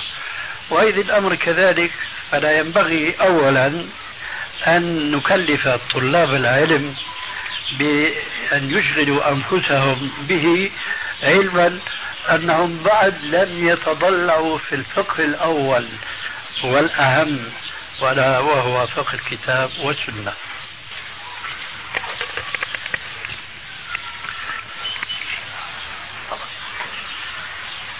فلذلك أقول إن ذكر طلاب العلم في هذا السياق هو مما لا يحسن ذكره. بل لا أستحسن آه، توجيه هذه النصيحة إلى عامة العلماء وإنما إلى بعضهم ممن اولا يساعدهم ظرفهم ووقتهم وثانيا عندهم شيء من الاستعداد النفسي للاطلاع على ما يجري في واقع العالم اليوم. هذا اولا. وثانيا لا أرى من السياسة الشرعية آه، إشغال أذهان طلاب العلم بمثل هذه الفروض الكفائية. وقد ضربت لك مثلا آنفا وقلت بأنه ستسمع شيئا عجبا وهو الذي سماه بعضهم بفقه التوراة والإنجيل. ونحن نعلم أن الأصل بالنسبة لعامة المسلمين ألا يدرسوا التوراة والإنجيل كما جاء ذلك في حديث جابر بن عبد الله الأنصاري الذي فيه أن النبي صلى الله عليه وآله وسلم رأى ذات يوم في يد عمر بن الخطاب رضي الله عنه صحيفة فسأله عنها. فقال هذه صحيفة كتبها لي رجل من اليهود من التوراة. فقال له عليه الصلاة والسلام أمتهوكون أنتم كما تهوكت اليهود والنصارى والذي نفس محمد بيده لو كان موسى حيا لما وسعه إلا اتباعي. وللفائدة أذكر أن ما جاء في هذا الحديث في تفسير الحافظ ابن كثير من لفظ لو كان موسى وعيسى حيين لما واسعهما إلا اتباعي. هذه زيادة أي ذكر عيسى عليه السلام في هذا الحديث وقرنه مع موسى منكرة لا تصح. فهذا هو الأصل بالنسبة لقراءة وإشغال المسلمين عامة المسلمين أنفسهم بدراسة الكتاب والسنة. هذا لا يجوز لأنه من التهوك الذي أنكره رسول الله صلى الله عليه وسلم على عمر بن الخطاب الذي وصفه نبينا صلى الله عليه وآله وسلم بحق بأنه الفاروق. ما سلكت فجا إلا سلك الشيطان فجا غير فجه. فما بالك إذا قلنا إنه يحسن من باب معرفة الواقع ومن باب إحسان مجادلة هؤلاء الكفار الذين يؤمنون بالتوراة والإنجيل وإقامة الحجة عليهم. لكن إذا قيل هذا الفقه وخصصت وضيقت دائرته وخصصت بطائفة من العلماء الذين لهم مواهب خاصة ولهم أوقات تساعدهم على أن يدرسوا التوراة والإنجيل لإقامة الحجة على هؤلاء الكفار. ما أنكر ذلك بل أقول هذا من الواجبات أيضا كفائية. لكن لا نكلف عامة العلماء الذين يشغلون أنفسهم بفقه الكتاب وفقه السنة وتصحيح الأحاديث وتضعيفها ودراسة التفاسير وما أكثرها في هذا الزمان. إلى آخره أيضا أن هؤلاء العلماء كلهم عليهم أن يكونوا على علم بفقه الواقع ومن ذلك هذا الذي ألمحت إليه آنفا أن يفقهوا ما في التوراة والإنجيل وأن يعرفوا بهما كيف تؤكل الكتف وكيف تقام الحجة على هؤلاء الكفار. إذا ضيقت دائرة فقه الواقع وخصصت بطائفة من العلماء ذوي مواهب خاصة وظروف معينة تساعدهم فهذا هو الواجب. أما توسيع الدائرة هذه بحيث تشمل العلماء كافة فضلا عن أن ندخل في ذلك أيضا طلبة العلم. فأنا أقول هذا كلام فيه مبالغة. أعرف أن الدافع على هذه المبالغة هو الاهتمام بهذا العلم. لكن ليس كل علم ينبغي أن يهتم به كما هو الواجب في الفروض العينية. فكلنا في هذا المجلس وفي غيره يعرف أن المسلم الذي بلغ سن التكليف يجب عليه وجوبا عينيا أن يعرف مثلا أحكام الطهارة من غسل من وضوء طهارة ثياب طهارة المكان كيف صحة الصلاة إلى آخره. لكنه إذا كان فقيرا لا يجب عليه أن يعرف أحكام الزكاة لا يعرف عليه أن يحكم أن يعرف كيف مناسك الحج إلى آخره. لكنه إذا صار غنيا وجب عليه وهكذا. بالأولى والأولى أن لا نوسع دائرة إيجاب هذا العلم الذي هو من فروض الكفاية. فقه الواقع على كل الطلب. بل على كل العلماء وإنما يقال بعض العلماء وإلا لأوقعنا عامة العلماء في الحرج. فكلنا يعلم أن كثيرا من العلماء قديما وحديثا يؤلفون في أحكام الصلاة والزكاة وإلى آخره وأكثرهم لا يعلمون الحديث الصحيح من الضعيف. فنقول أنه يجب عليهم أن يكونوا متخصصين في علم الحديث. نقول لا ليس كلهم هذا هو الواجب. لكن هذا لا يعني أن يروا ما هب ودب بل عليهم أن يسألوا أهل الذكر. هذا الذي يقال في هذا العلم يعني إن قيل مثله في فقه الواقع بيكون رفعنا من شأن من شأن فقه الواقع أكثر مما يفرضه الواقع. هذه ملاحظة آه، حول هذه الكلمة. وأسأل الله أن يهدينا آه، سواء الصراط. تفضل. يا شيخنا. الأخير أنا أعتبرها كلمة ضافية واضحة في الموضوع. أتأذنون لنا أن نضع أن أضعها مقدمة. أقول تباحثت مع شيخي في فقه ثم ذكر ما ذكر وأنقلها بالنص. والمواضع التي أشرتم إليها أضع عليها التعليقات. تحت. نعم. وأبين أيضا في هذا الجانب. فإن أذنتم بهذا يكون فعلا اتضحت الصورة في هذا الجانب. أنا من جهتي لا مانع عندي لأني أنا حينما أقول كلمة وأراها صوابا أعتقد وجوب نشرها. بارك الله أي نعم. لكن مع ذلك أمر شورى بينهم. إيش رأيك؟ والله كما تحبون لكن أرى أن هذا واجب. شو رأيك؟ مش تقليدا ها؟ الشيخ الشيخ قال هيك يلا. الواقع يقتضي طيب إيه، إذا لك ذلك نعم. في عندي شيخ ملاحظة. آه.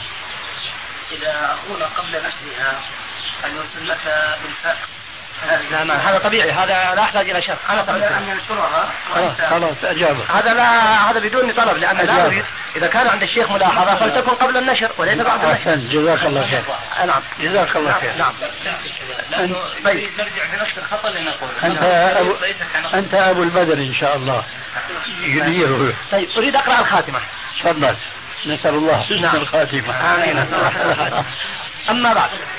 فها نحن بعد هذه الرحلة المباركة مع فقه الواقع نصل إلى الحقيقة التي لا مراء فيها وهي أن هذا العلم أصل من أصول دعوتنا وأساس لكثير من الأحكام والمواقف فحري بطالب العلم أن يعطيه حقه من الرعاية والعناية ويعتبره ركنا من أركان العلم ودعامة من دعائمه هذا يهدم ما اتفقنا عليه. أنا أقول سنعلق نفس التعليق.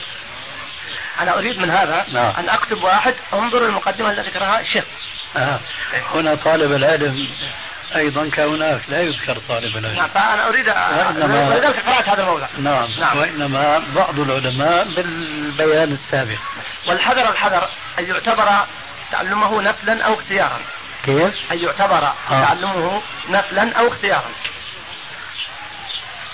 أن يعتبر طلبه إيش؟ أي طلب نفل أو اختيار. آه نفلا. أي نفلا أو اختيارا. نعم. نعم. لأن اتفقنا على أن فرض كفاية. طيب فإذا كان نعم. إذا كان فرض كفاية. بالنسبة للباقين شو بيكون؟ نفل طيب نعم. لماذا تنفي ذلك؟ ولذلك أنا اردت أقرأ هذه العبارة لنضع فيها تهميش نعم. نعم. أن يبين أنه على آه، هو فرض كفاية ويصبح على الباقين فرض عين. هذا عندها فرض نفل. نفل هذا نعم نفل. هذا هو. هذا هذا التعليق تحت أقول. أي نعم. يعني حاشيه نعم. نعم.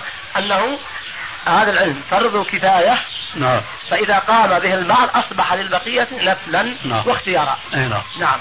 فالأعداء متيقظون يعملون ليل نهار للإفساد في الأرض ويزعمون أنهم يصلحون فإذا غفل فإذا غفلنا عنهم وتركنا لهم الساحة يعبثون فمتى يكمل البنيان يوما تمامه؟ إذا كنت تبني وغيرك يهدم. آه وإذا تهاونا في هذا العلم وتركناه لغيرنا فسيستخف بنا الأعداء بالأمة عموما وبطلاب العلم خصوصا كما هو حال المنافقين والعلمانيين وديدنهم في كل مجلس ومنتدى وستظل أمتنا تتخبط في مواقفها ارفع, ارفع, ارفع كلمة طلاب يا أخي. نعم. ارفع كلمة طلاب. العلماء. نعم. نعم. العلماء. نعم. وبالعلماء. بارك الله فيكم. نعم. آه كما هو طيب وستظل أمتنا تتخبط في مواقفها عالة على أعدائها وذهابا لريحها وقوتها فلا تخطيط للمستقبل ولا ثبات في المواقف ولا منهج في الولاء. الولاء والبراء يحتاج إضافة وإغفال هذا العلم وإيش؟ وإغفال هذا العلم. وإغفال نعم. نعم. وإغفال هذا العلم يضعف صلة القاعدة من طلاب العلم بالقيادة من العلماء والدعاة والمصلحين. آه. نعم. قيدها إغفال هذا العلم. نعم. ولو من بعض العلماء. نعم, نعم. ولو من بعض العلماء نعم. أيوة. يضعف هذا إلى آخره وإغفال هذا العلم ولو من بعض العلماء يضعف صلة القاعدة من طلاب العلم بالقيادة من العلماء والدعاة والمصلحين. هذا هو الصحيح نعم. ويتيح الفرصة للمنافقين والعابثين. في تدمير الأمة وتغريبها والسير بها خلف أعدائها في كل حال وحين. وبهذا يدب اليأس والقنوط في نفوس المؤمنين وينزوي الغيورون طلبا للسلامة وتجنبا للفتنة وتترك الأمة للمفسدين في الأرض. وهذا غاية من العلمانيين ومحط رحالهم. وهنا أقول على على الأمة العفاء إلا أن يتداركها الله برحمة منه وفضل والله ذو فضل عظيم. أرى أرى وأخيرا أهمس في إذن كل طالب علم أن يضع يده في أيدي علمائه وأن لا يقطع أمرا دونهم ولا يسمع فيهم كلام الوشاة والحساد والمغرضين وأن يعلم أن لحوم العلماء مسمومة وسنة الله في منتقصهم معلومة. فخذ بهذا والزم تكن من المفلحين. خلاص؟ نعم. أرى إن كنت لا ترى مانعا أن يضاف إلى الرسالة الرأي التالي. نعم. وهو أنه يجب على الدولة المسلمة بلاش تعيين طبعا لأن الأرض مسكونة. أنه يجب على الدولة المسلمة حقا أن يكون في مجلس شوراها علماء من ذوي الاختصاصات المختلفة. ومنهم علماء بفقه الواقع. ولو كانوا ليسوا علماء بفقه الكتاب والسنة. لأنه حينما يوجد في مجلس الشورى مجلس الشورى للدولة المسلمة آه علماء بفقه الواقع فالمفروض من باب أولى أن يكون في هذا المجلس فقهاء بالكتاب والسنة وبكل علم هو من فروض الكفاية. حينئذ هذا المجلس هو الذي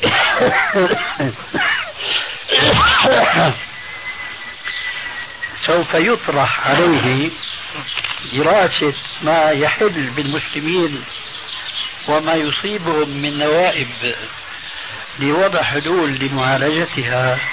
هذا المجلس هو الذي بمجموعه وليس بفرد من أفراده سواء كان هذا الفرد فقيها في الكتاب والسنة أو كان فقيها بالواقع فهذا وحده لا يفيد وهذا وحده لا يفيد وإنما كما قال تعالى وأمرهم شورى بينهم. هذا اقتراح من عندي. إن رأيت أن تسجله فنعم ما فعلت. أنا أسجله بلساني وتنسبه إليه. نعم. وناقل إن شاء الله. داخل إن شاء الله. نقول نعم.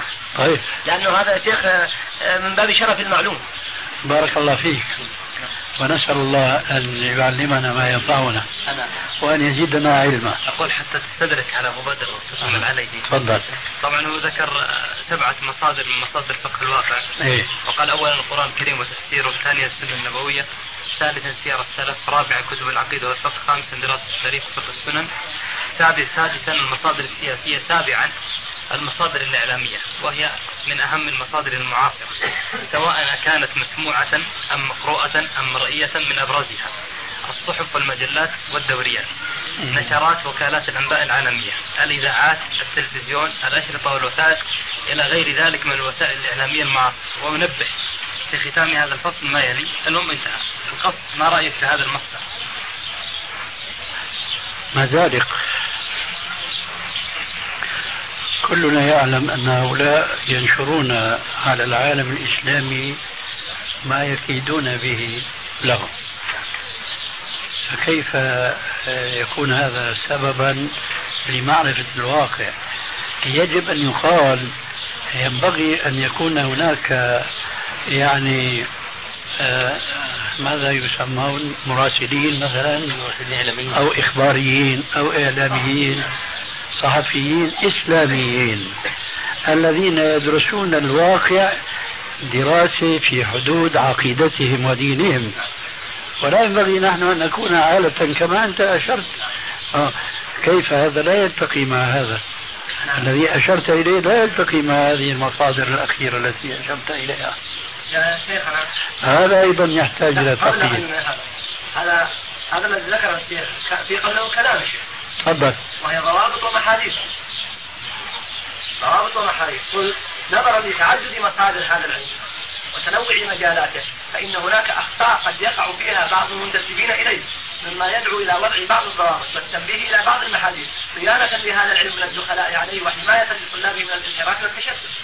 فذكرت اولا الالتزام بالأصول الشرعية والمنطلقات العلمية العقلية في وصف الواقع وتوقع النتائج ورؤية المستقبل. ثانيا التثبت في نقل الأخبار وتلقيها. وذكرت هذه القضية وبينت أن سبب هذا لأن بعض المصادر من المصادر الحديثه الاعتدال والتوازن في التلقي لا يكون على حساب الكتاب والسنة وبينت هذا الأمر حسن التعامل وتجنب المخاطر والمزالق ذكرت أن الأخذ من هذه الأشياء لا بد من هذه الضوابط. إيه بس هذا لا يمكن تنفيذه.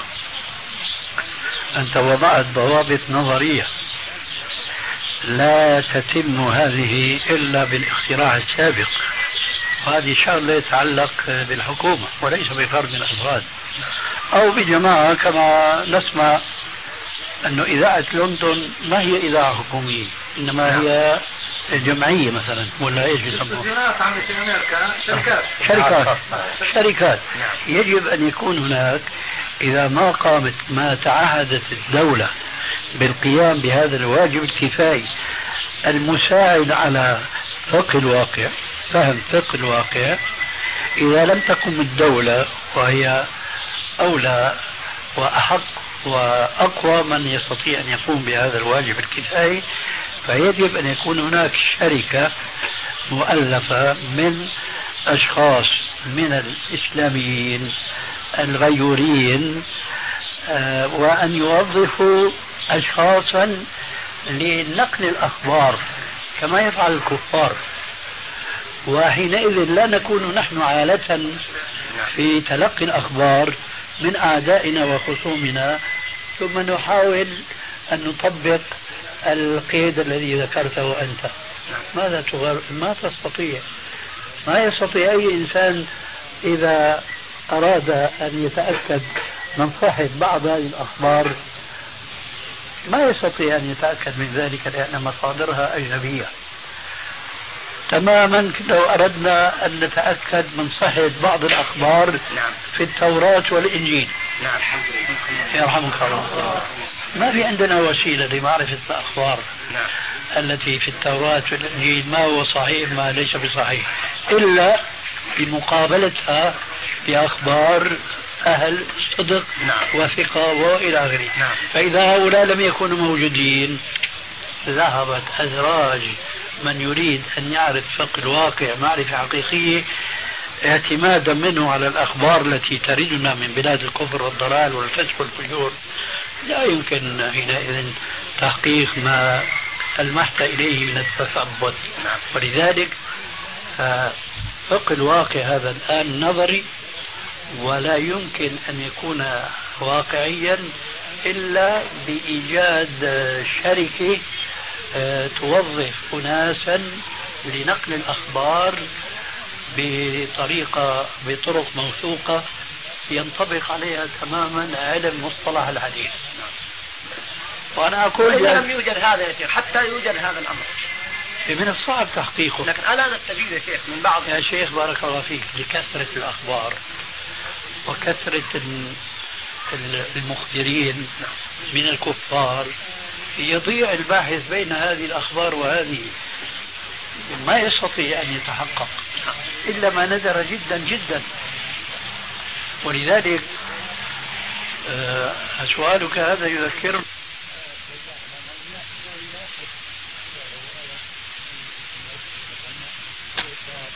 لو لو لو توجهت. آه الله. خلاص نكمل ولا نكمل.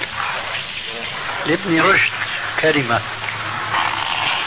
يبين فيها الفرق بين المقلد والمجتهد. فيضرب لكل منهما مثلا. فيقول مثل المقلد ومثل المجتهد كمثل بائع الخفاف وصانع الخفاف. يأتي الرجل إلى بائع الخفاف فيطلب منه خفا يناسب قدمه. فينظر فيما عنده من خفاف فلا يجد القياس الذي يبغاه فيعتذر. لكنه حينما يذهب إلى صانع الخفاف فهو يصنع له الخف الذي يناسب قدمه. هذا مثل المجتهد ومثل المقلد.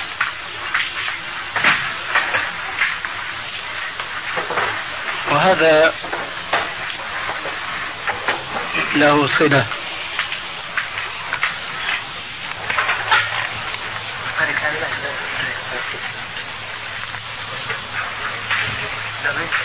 هات الحط على لا لا خلنا نجيبه ها هو جابها؟ لا لا هذا محطوط من أول صح. اي نعم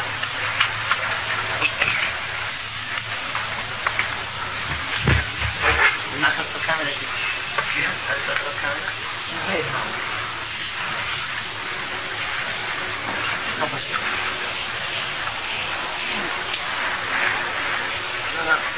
ناخذ حقيقة الإنسان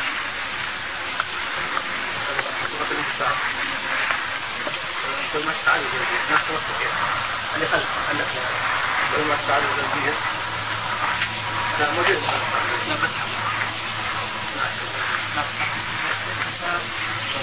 كم نسخة لأنه في بشرط بس نسخة واحدة فيه هنا نسختين النسخة اللي هيك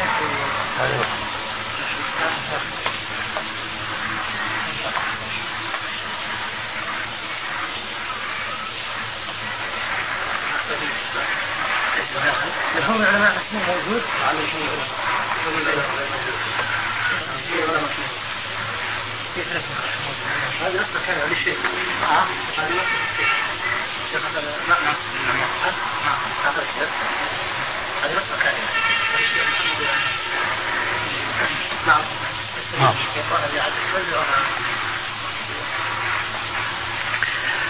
الذي أريد أن أصل إليه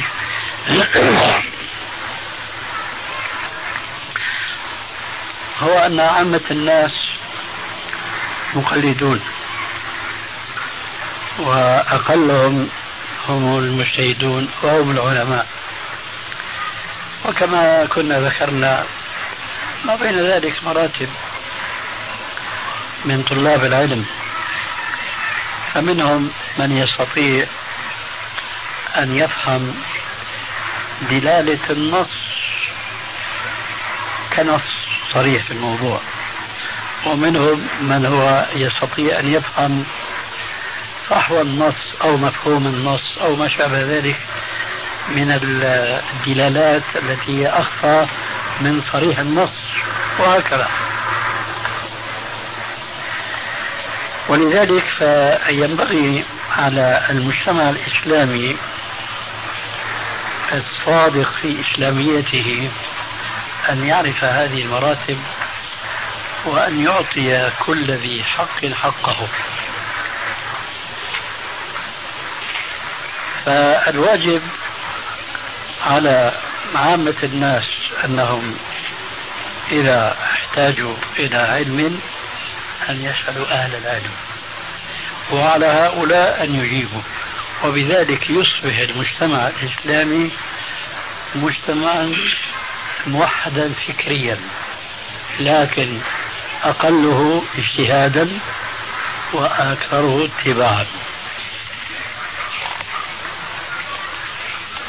ونحن اصطلاحا الآن نفرق بين التقليد والاتباع. وهذا التفريق يعني واقع ما له من دافع. لأن الذي يعرف جواب الشيخ بأنه يجوز أو لا يجوز لا يستوي والذي عرف جوابه زايد دليله.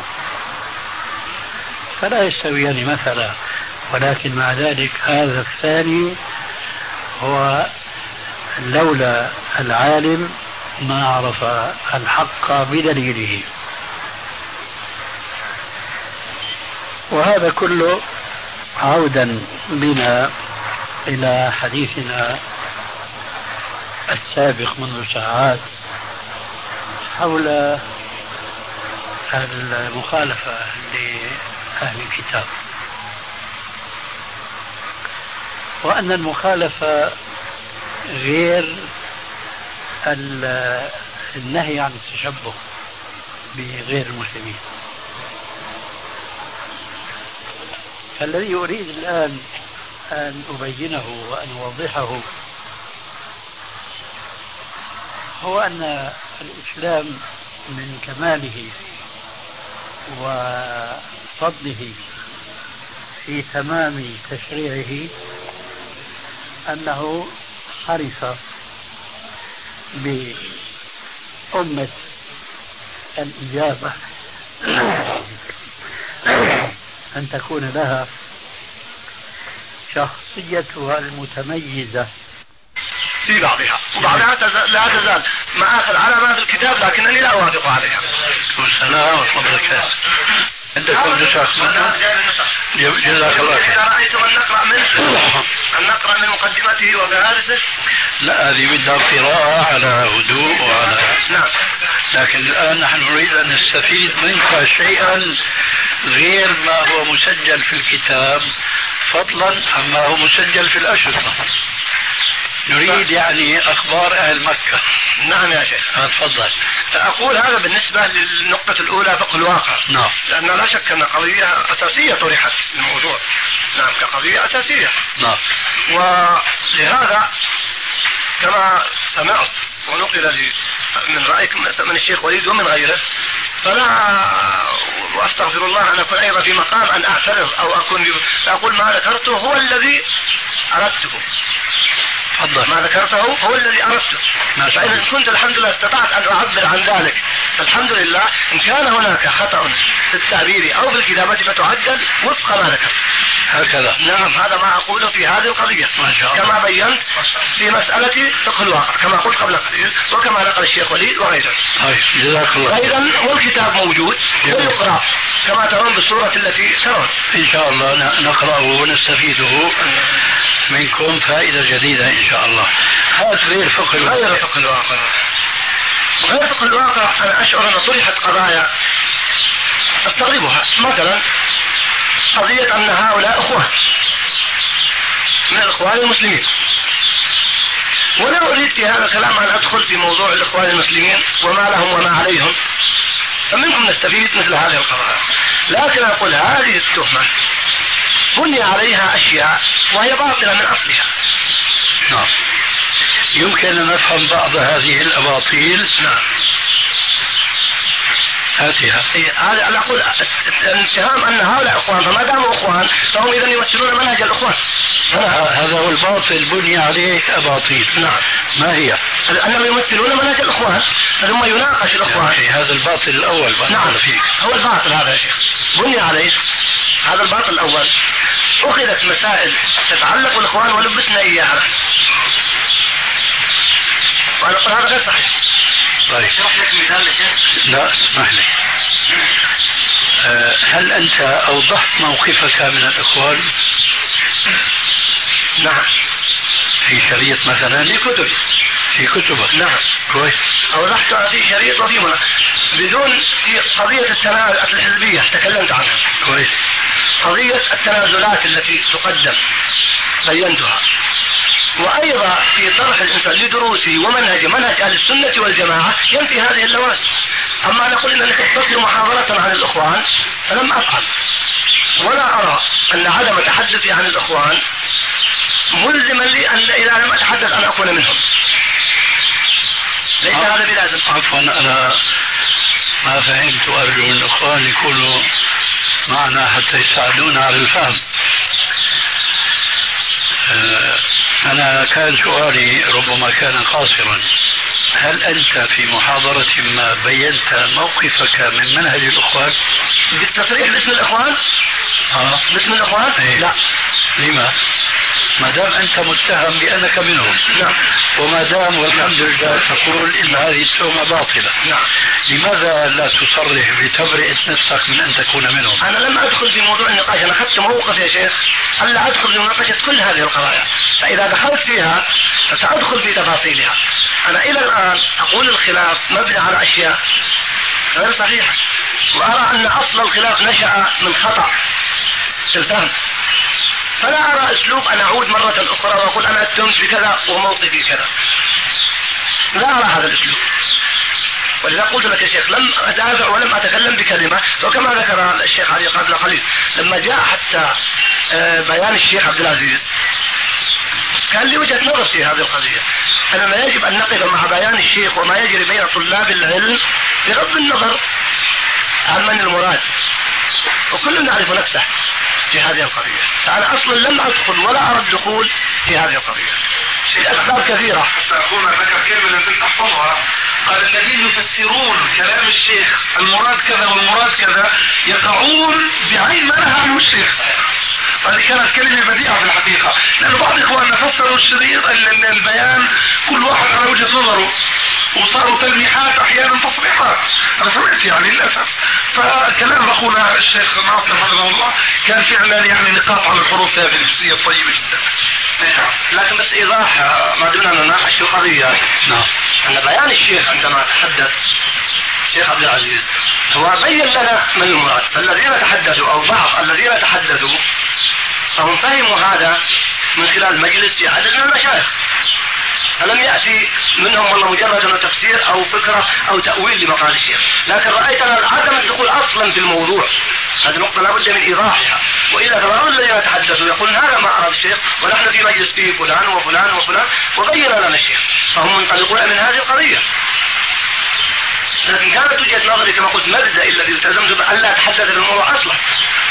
نعم. طيب ممكن نعرف السبب؟ نعم السبب. السبب يعود لعدة أسباب أولا أنا مقتنع أن هناك فئة ثالثة دخلت في الخط إنجاز التعبير. فلا يزال هذا الأمر بهذا النقاش. بل يكون النقاش بين طلاب العلم وبين أصحاب المنهج الواحد. بعضهم مع بعض. وبركاته أستاذي أنا ما ما أتكلم عن النقاش. نعم. أتكلم عن كلمة تبين أنت أولا لست بالإخوان المسلمين وثانيا منهجك يختلف عن منهج الإخوان المسلمين. المسألة ما تحتاج إلى مناقشة فقط كلمة حق تقولها. تبرئ نفسك مما اتهمت بالباطل أنك من الإخوان المسلمين. هذا أولا. وثانيا أن منهجك غير منهج الإخوان المسلمين. أنا بقول مثلا كإجمال مذهبنا منهجنا يختلف عن منهج الأخوان المسلمين. كلمة واحدة. منهجنا ثقف ثم كتل. ومنهج الأخوان المسلمين كتل ثم ثقف ثم لا تثقيف. ما يمنعك أن تقول مثل هذا ما أقول. المعنى ما دام متهم بأنك من الأخوان المسلمين بسبب هذه المقالة أو غيرها. فما القضية ما تطلب مناقشة بيان هذا بيان للناس. أنا اتهمت ببطل أنني من الأخوان المسلمين. أنا أولا لست من الأخوان المسلمين. ثانيا منهجي سلفي يختلف عن منهج الأخوان المسلمين. منهجي ثقف بين للناس ما أمرنا به. على الكتاب والسنة ومنهج السلف الصالح. الإخوان المسلمين كتل اجمع مشان الأصوات مشان الانتخابات مشان الدخول في البرلمان إلى آخره. وهذا ليس منهجك وكفى الله المؤمنين قتال ما يحتاج المسألة إلى مناقشة. ولعل للحديث صلة فيما بعد. نستفيد منك إن شاء الله.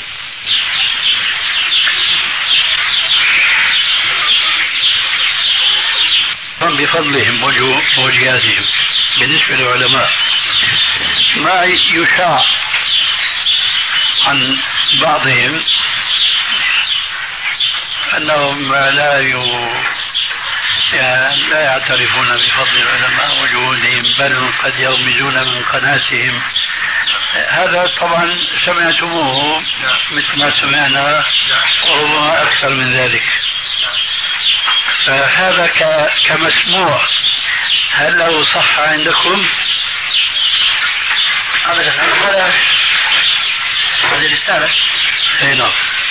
لا, لا, لا يوجد ناس يعني آه، يغمزونها من المقامات العلماء و...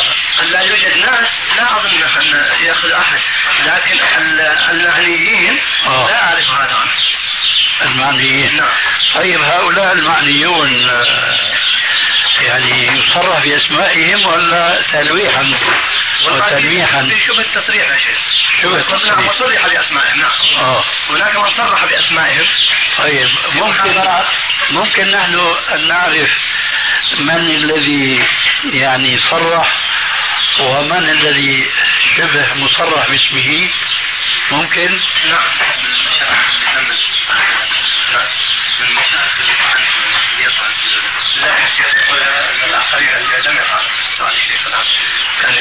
سؤالي بارك الله فيك مزدوج المفعول.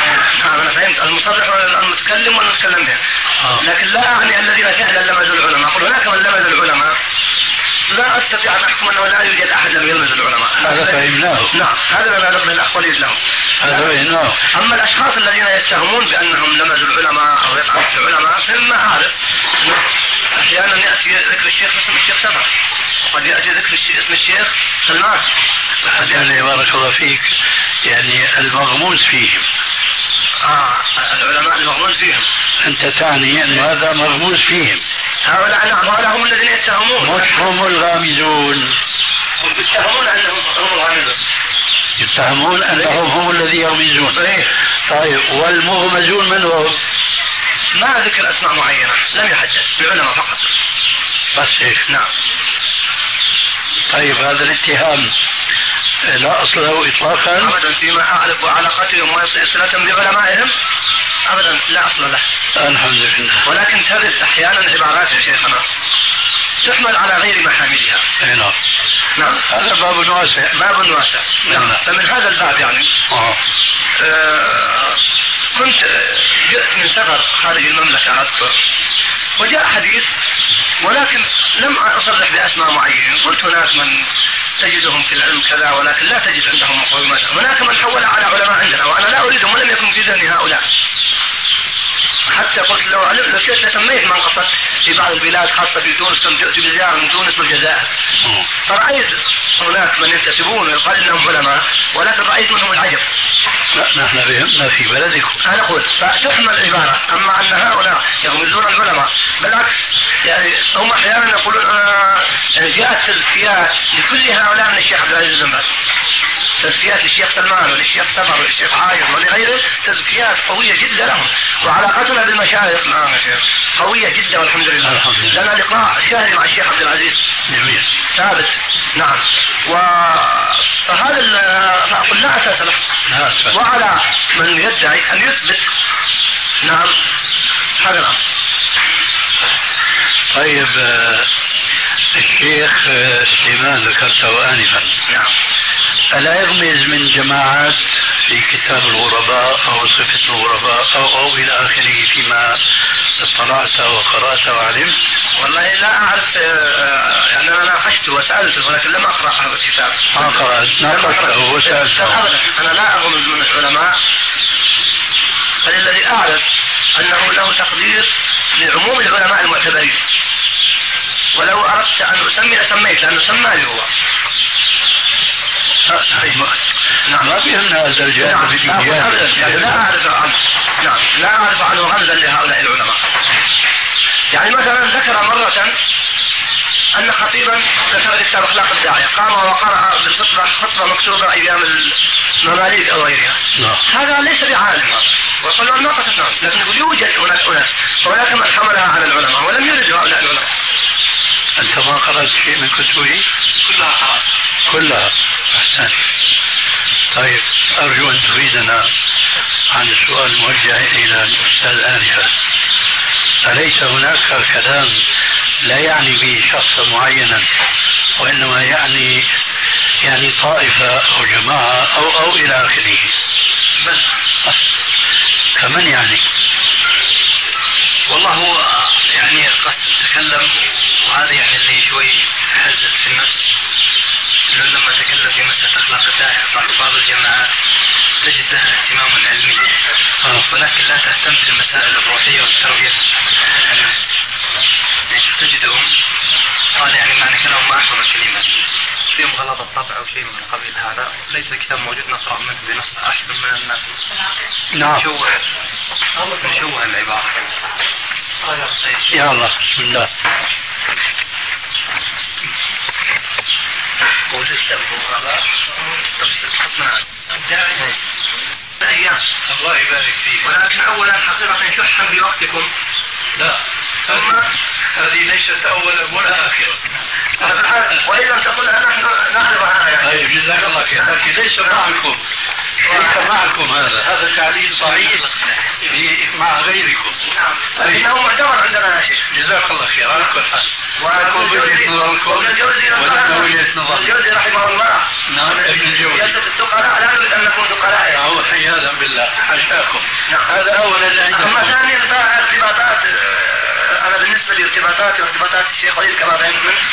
فلذلك حجزنا غدا لا. في المساء. لا. يقولون هناك الضيف أسير. أنتم لا الأسرى. ولكن الأسرى ويفك الأسرى إذا قيل لكم انصرفوا راشدين تنصرفون أما الآن لا. ولذلك نحن نقول هذه المبررات نلتمس منكم العلم بالانصراف يا أحسنت الآن جزاك الله خير. إذا أبحث معكم فيما بعد حجزنا غدا بارك الله لا فيك. لا هذا الحجز يحتاج إلى ما يرصدون به إلى OK هو في OK يا شيخ. وأيضا لنا ارتباطات في مواعيد. أنا بالنسبة لي عندي مواعيد في مكة. عندي مواعيد. عندي وفد سيأتي من الرياض. عندي وفد سيأتي من الرياض من طلاب العلم يعني ما في إلى مكة. ما في مجال والله صعب. والله يعني نحن يشرفنا هذا. لكن أول شيء امور أول شيء الشيخ مشغول جدا. ثانيا إنه في واحد من إخواننا من أهل العقيده مسجون له الاخ سمير الاخ سمير المالك ووعدونا بالإفراج عنه هذه الأيام ولم يفرجوا عنه. فتضافرت الجهود على أنه إذا لم يخرج هذا الأسبوع أن يحدث العلماء أن يذهبوا وفدا يعني فلا بد منه. طبعا هذا في أسف المشوار هذا غالي علينا. وبياتكم ليله رخيص ما يكتفي. ينبغي أن تبقوا عندنا أياما حتى أولا تكثر مجالسنا واستفادتنا بجلوسنا معكم. آه، ثم لابد أن ننزهكم ونفتحكم عن تخرجون على بعض الأراضي والبلاد والخضار والأشجار و... نزهتنا يا شيخ بما تتكلم به؟ كيف؟ أقول بحق عن نفسي وأنا هكذا نزهتنا. بما تتكلم به؟ ولجلوسنا معك أما الشجر والحجر فقد رأيناها ورأينا أمثالها رأيناها هنا ورأينا أمثالها في بلادنا. متى رأيتموها هنا؟ أنا جئت مرارا مع 95 جئت أكثر من مرة. 95 نعم من 96 ميلاد آه، هجري. هذه نسجلها عليك. نعم وأنت- لم تكن هنا يا شيخ. وأنت تعرفنا من قبل. لم تكن هنا أنت يا شيخ عام 75 ميلاد هنا عام عام 96 من 7 ميلاد طيب إذا كنت في سوريا فخطوات بين هنا وسوريا على كل حال يا شيخ لا عذر لي بعدم زيارتك المدامات ليس مجيء هنا يلزمني بأنني لا. بالعكس عدم وأنا هنا. جزاك الله فيك. بارك الله فيك. نعم. باختصار ألا يمكنكم أن تمدوا لنا في الكرم. أكرمكم الله. ألا يمكن أنا لولا أنني ارتبطت آه. لقلت لك يا شيخ كما ترى لكن ارتبطت بالمواعيد لأننا اتفقنا مع الشيخ راعينا حقيقة اجتهدنا ظروفك وظروفنا في هذا الأمر. أما ظروفنا نحن والله أجل ولو قلت ذلك لكن بالنسبة لنا نعرف إيش جزاك الله خير. نحن ما بالك مشاريع شيخ كثيرة. جزاك الله خير. الله يمدك في ذلك اللهم آمين. نعم. نحن كما تقولون ولكن أعتقد أن من واجبنا أيضا الالتقاء مع أمثالكم. هذا نعتقده من واجب. الله. المهم إذا كان عندكم مجال لأن تمدونا بأيام شو أنا تابعون يا أخي الشمس هنا الله يهديك. هاي الشمس هنا. على كل حال الآن كل ما في تضيق إلى الغروب. ما يهمك إيه الله المستعان ولا حول ولا قوة إلا بالله. عسى أن يكون ذلك قريبا. ذكر الشيخ وليد أنك ستأتي بالحج ومع ذلك قلت نور على نور نذهب إليه الآن فإن جاء بالحج التقينا معه إن شاء الله. جزاك الله خير أفضلت علينا. جزاك الله خير. فنعود إلى ما ذكره أخونا. أه الحقيقة أنا قرأت شيئا من هذا الكلام. وأنا أعترف بأنني كثير النسيان أنا أحفظ يعني مثل هذه الكلمات لكن يبقى أثرها في نفسي. فلما يأتي آخر مثل أخونا أبو عبد الله ويقول أنا قرأت كذا وكذا أصدقه لأني أجد صدى كلامه مثبتا في نفسي. فأنا لما قرأت مثل هذا الكلام شعرت بأن أولئك الذين يتهمون الرجل بما أنتم أسمع بذلك مني وهو أنه سروري. أي أنه إخواني. أنا أقدم لهم عذرا. لأن هؤلاء الذين يصمهم بما سمعت آنفا ما يتبادر إلى أي قارئ لهذا الكلام من جهة. ويعرف هؤلاء الناس المغموز في قناتهم من جهة أخرى إلا أنه يقطع بأن هذا المؤلف يعني هؤلاء الناس.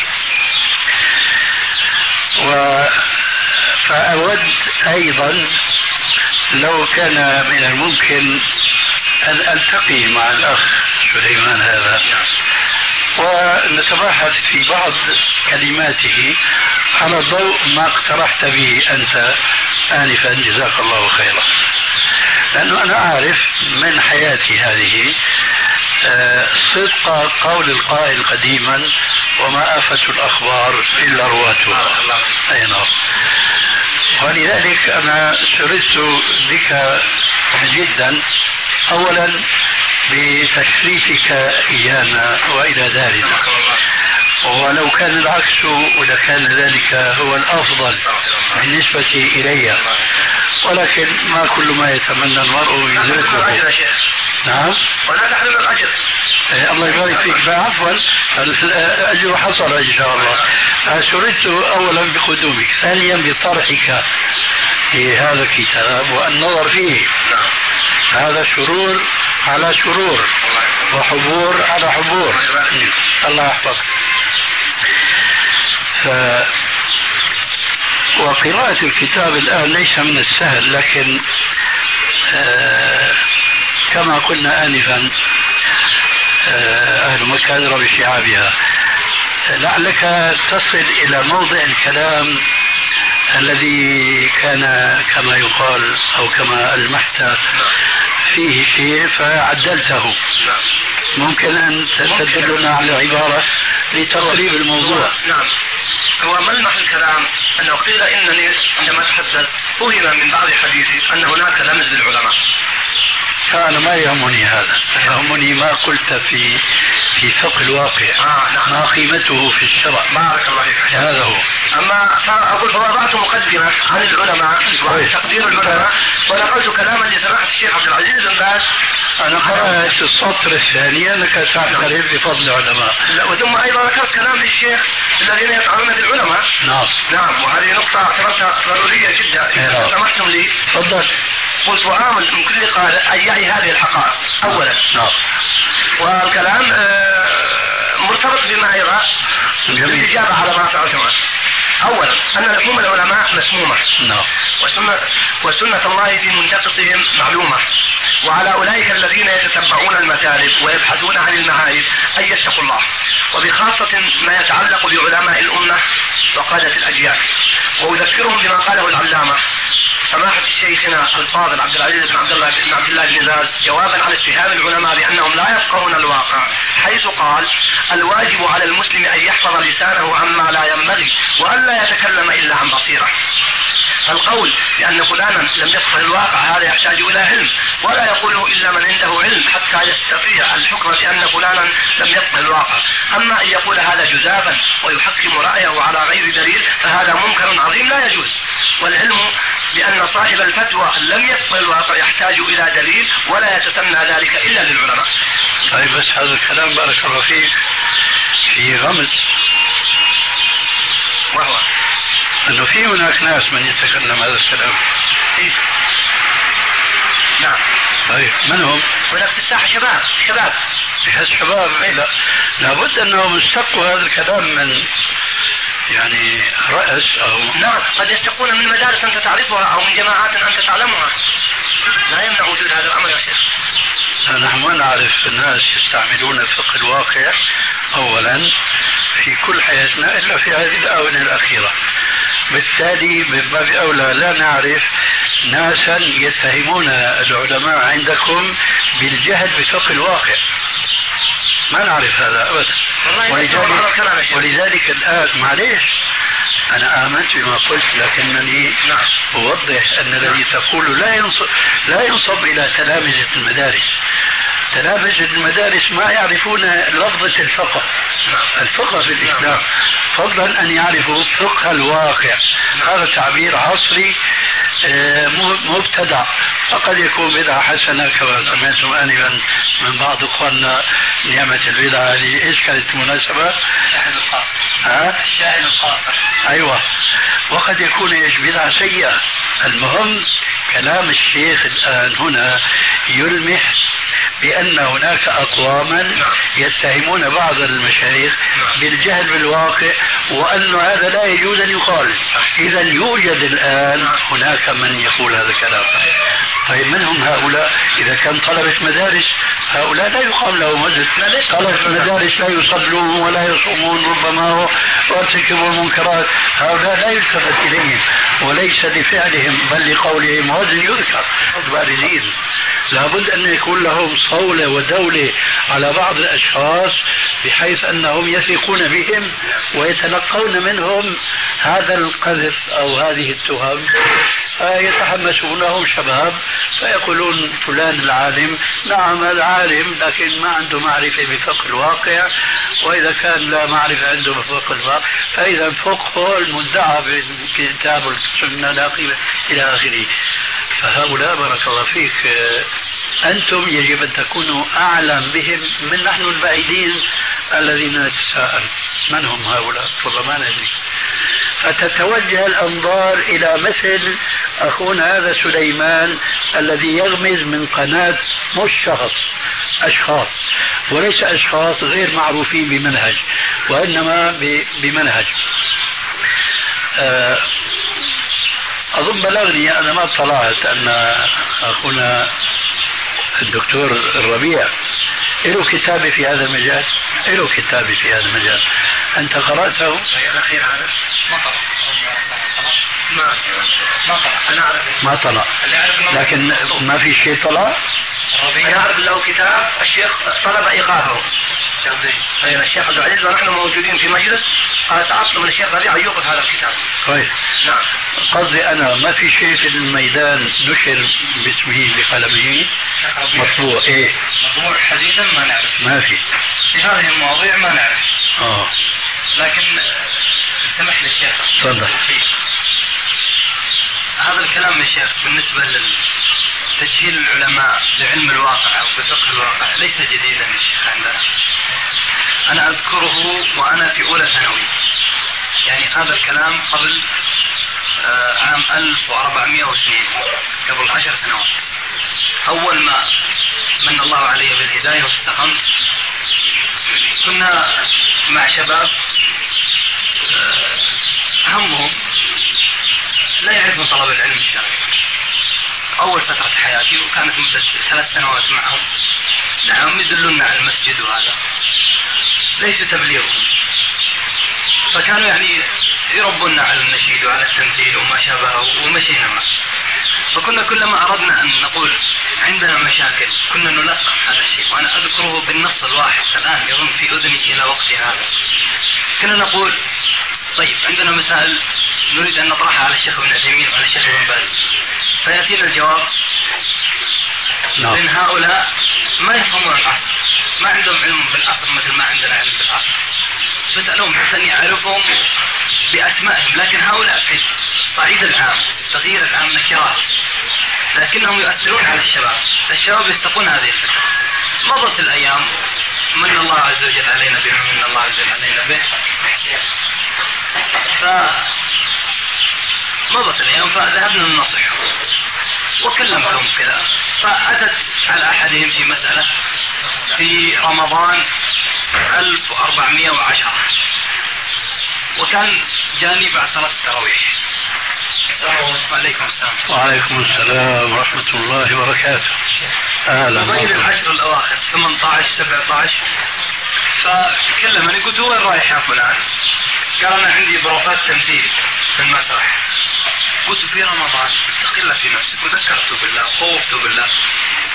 وذكرت له فتاوى أهل العلم في التمثيل وما التمثيل والخلاف الجاري فيه. وقلت على كل حال أنا راح أرشدك إلى شيخ يفتي بجواز التمثيل لكن إيش تفتي؟ في إغراقك فيه وهذا.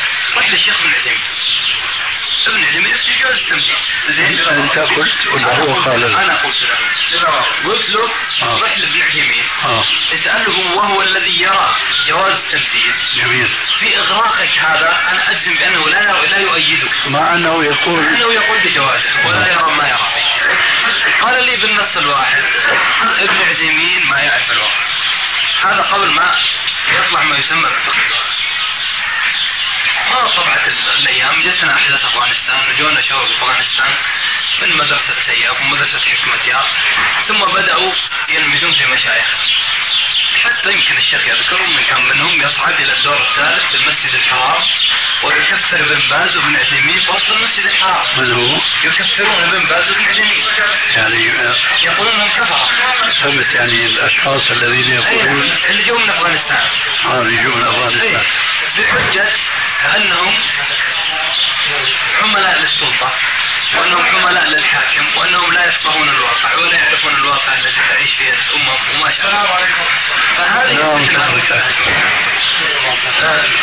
نعم راح نجوا فهذه الفتنة يعني نتحدث بنعمة الله لا يوجد لا يستطيع أحد أن ينصب نفسه أن يتصداها أو أن يظهر أنه يلمس في العلماء لا يستطيع زين لكنها موجودة. لكنها موجودة. سببها أمور قديمة.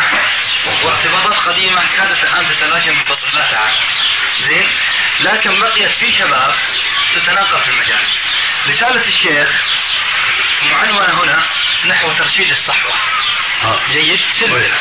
الشيخ لا يخاطب فيها طلبة علم أنا ما أدافع عن الشيخ. الشيخ موجود يدافع عن نفسه. نعم. لا يعني يخاطب فيها طلبة علم كبار مبرزين. يقول أنتم وقعتم في هذا. يخاطب فيها صحوة يقول أنتم يا هؤلاء الشباب تقعون في مثالب اتقوا الله في أنفسكم. أنتم تأخذون منا يا ناصر العمر للأسف ويا سلمان العودة ويا سفر الحوالي ويا عايض القرني أكثر مما تأخذون من الألباني وأكثر مما تأخذون من ابن باز ونحن نردكم ونقول لكم اتقوا الله لا تلمزون في العلماء. هؤلاء هم قادة الأجيال ورغم أنا لا أحب أن أتكلم في وجهه أبو بدر بأنه والله يعني وش له من يعني توجيهه للشباب وقول لهم ألزموا ركب العلماء؟ وإن شئت تقرأ إن سمح لك الوقت. أن تقرأ في العلم ضرورة شرعية وتجد كيف أنه حث الشباب على مواصلة العلم. جزاه الله خير. وما شابه ولا أقول في وجهه شيئا. زين؟ نعم. لكن تحصل من مما أنا نبهت عليه الشيخ ناصر وقلت له بالنص الواحد. وهذا الكلام اللي على أساسه تم الالتقاء على أن نأتي إليه. أهلا قلت أنا مغضب على الشيخ عذر يذكره. لأنه يقع في أمور يجعل الناس تؤولها بخلاف ما يريده هو. زين. بخلاف ما يريده هو. نحن نعلم صدق نيته لكن نقيده ببنانه بما كتب يده. زين؟ فهو مع الحماس. الشيء الثاني ان الشيخ سلمان هذه محاضراته ليست مكتوبة أصلا هي أشرطة مفرغة. والشيخ سلمان لا يدقق مثل الشيخ ناصر في مسألة إخراج مثل هذه الأمور. وأنا أعرف هذا الشيء. لذلك تجد الان رصيد الشيخ سلمان في الكتيبات أكثر من رصيد الشيخ ناصر. لأن أصلها محاضرة وتفرغ وتطبع. فلو يراجع فيها الكرة بعد الكرة نظرا لمشاغله وكثرة الوافد عليه فاستقل. هنا يقول مثلا وتجد فئه ثالثة. أنا أقرأ عليك مما عنيت بالإسلام العلمي. فهي تتعلم السنة والحديث. وتشتغل ببيان صحيحها من سقيمها وتحذر الناس من رواية الأحاديث الضعيفة والموضوعة وقد يصحب ذلك شيئا من الجفاء أو ضعف التعبد أو الغفلة عن واقع الأمة وما يدبر لها شيئا شيئا خطأ. يصحب ذلك شيء. آه. من الجفاء أو ضعف.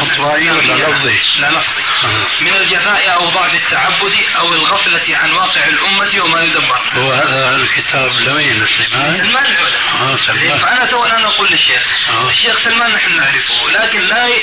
لا نستطيع نحن أن ندافع عنه لأنه يقال بما خطت يده. آه زين؟ فكيف أن وهو الآن هو بنفسه كتب هذا الشيء؟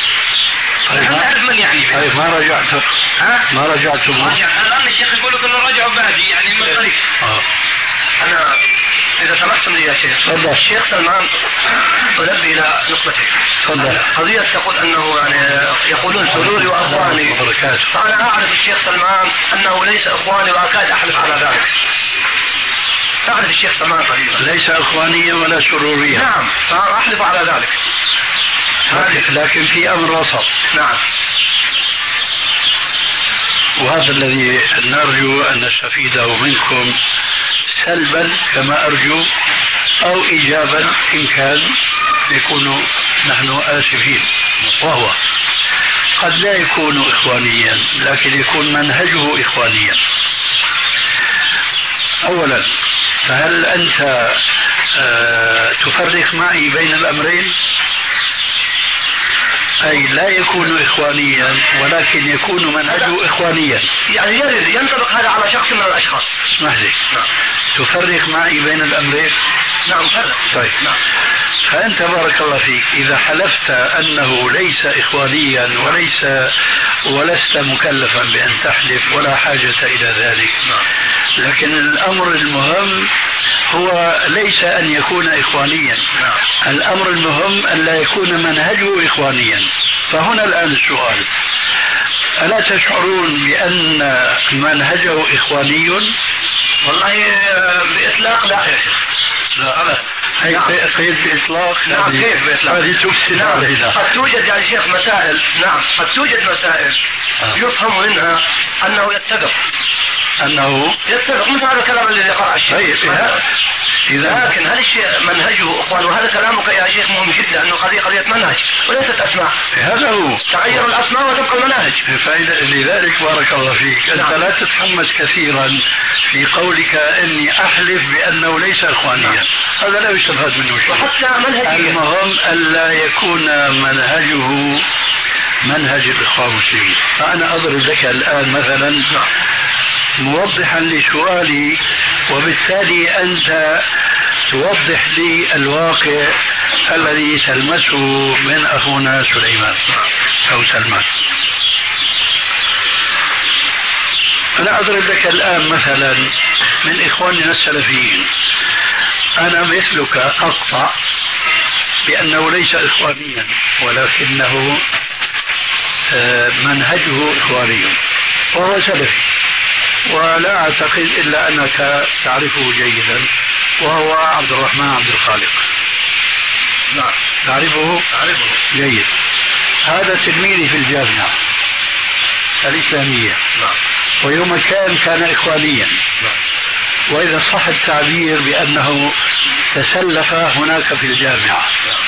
وكان من خيرة الشباب الواعين للدروس وللمناهج وإلى آخره. أنا أقول كما تقول أنت في سلمان. هذا ليس إخوانيا لكن منهجه منهج الإخوان المسلمين. كيف ذلك؟ أولا هو تحزب وتكتل ألا تعرفون هذا؟ نعم. أنا عبد الرحمن. نعم. جميل. هذا التحزب وهذا التكتل ليس على المنهج السلفي الذي نحن ندعو إليه. أليس كذلك؟ طيب.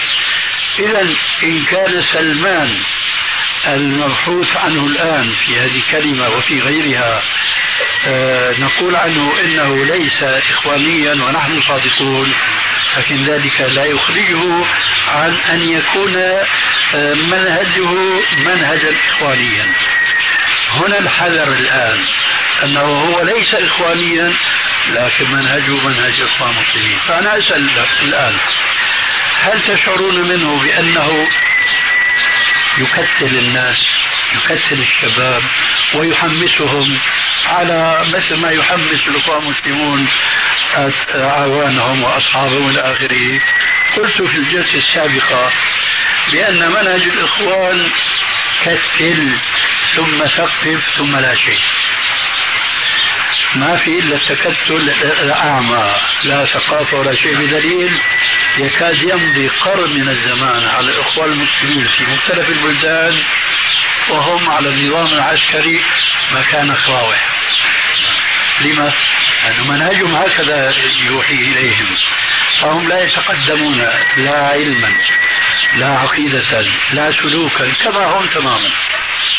لا يمكن أن تجد إخوانا أخا من إخوان المسلمين ينهج منهج السنة ظاهرا على الأقل ظاهرا. تجد أحدهم يتشبه بحسن البنا يأخذ من لحيته ويجعلها كما يقول بعض الفقهاء الحنفية في كتب العناف آه، كما يفعل الأعاجم أو المغاربة. فهم يهتمون بالاقتداء بحسن البنا ولا في بالهم الاقتداء بسيد الأنبياء عليه الصلاة والسلام.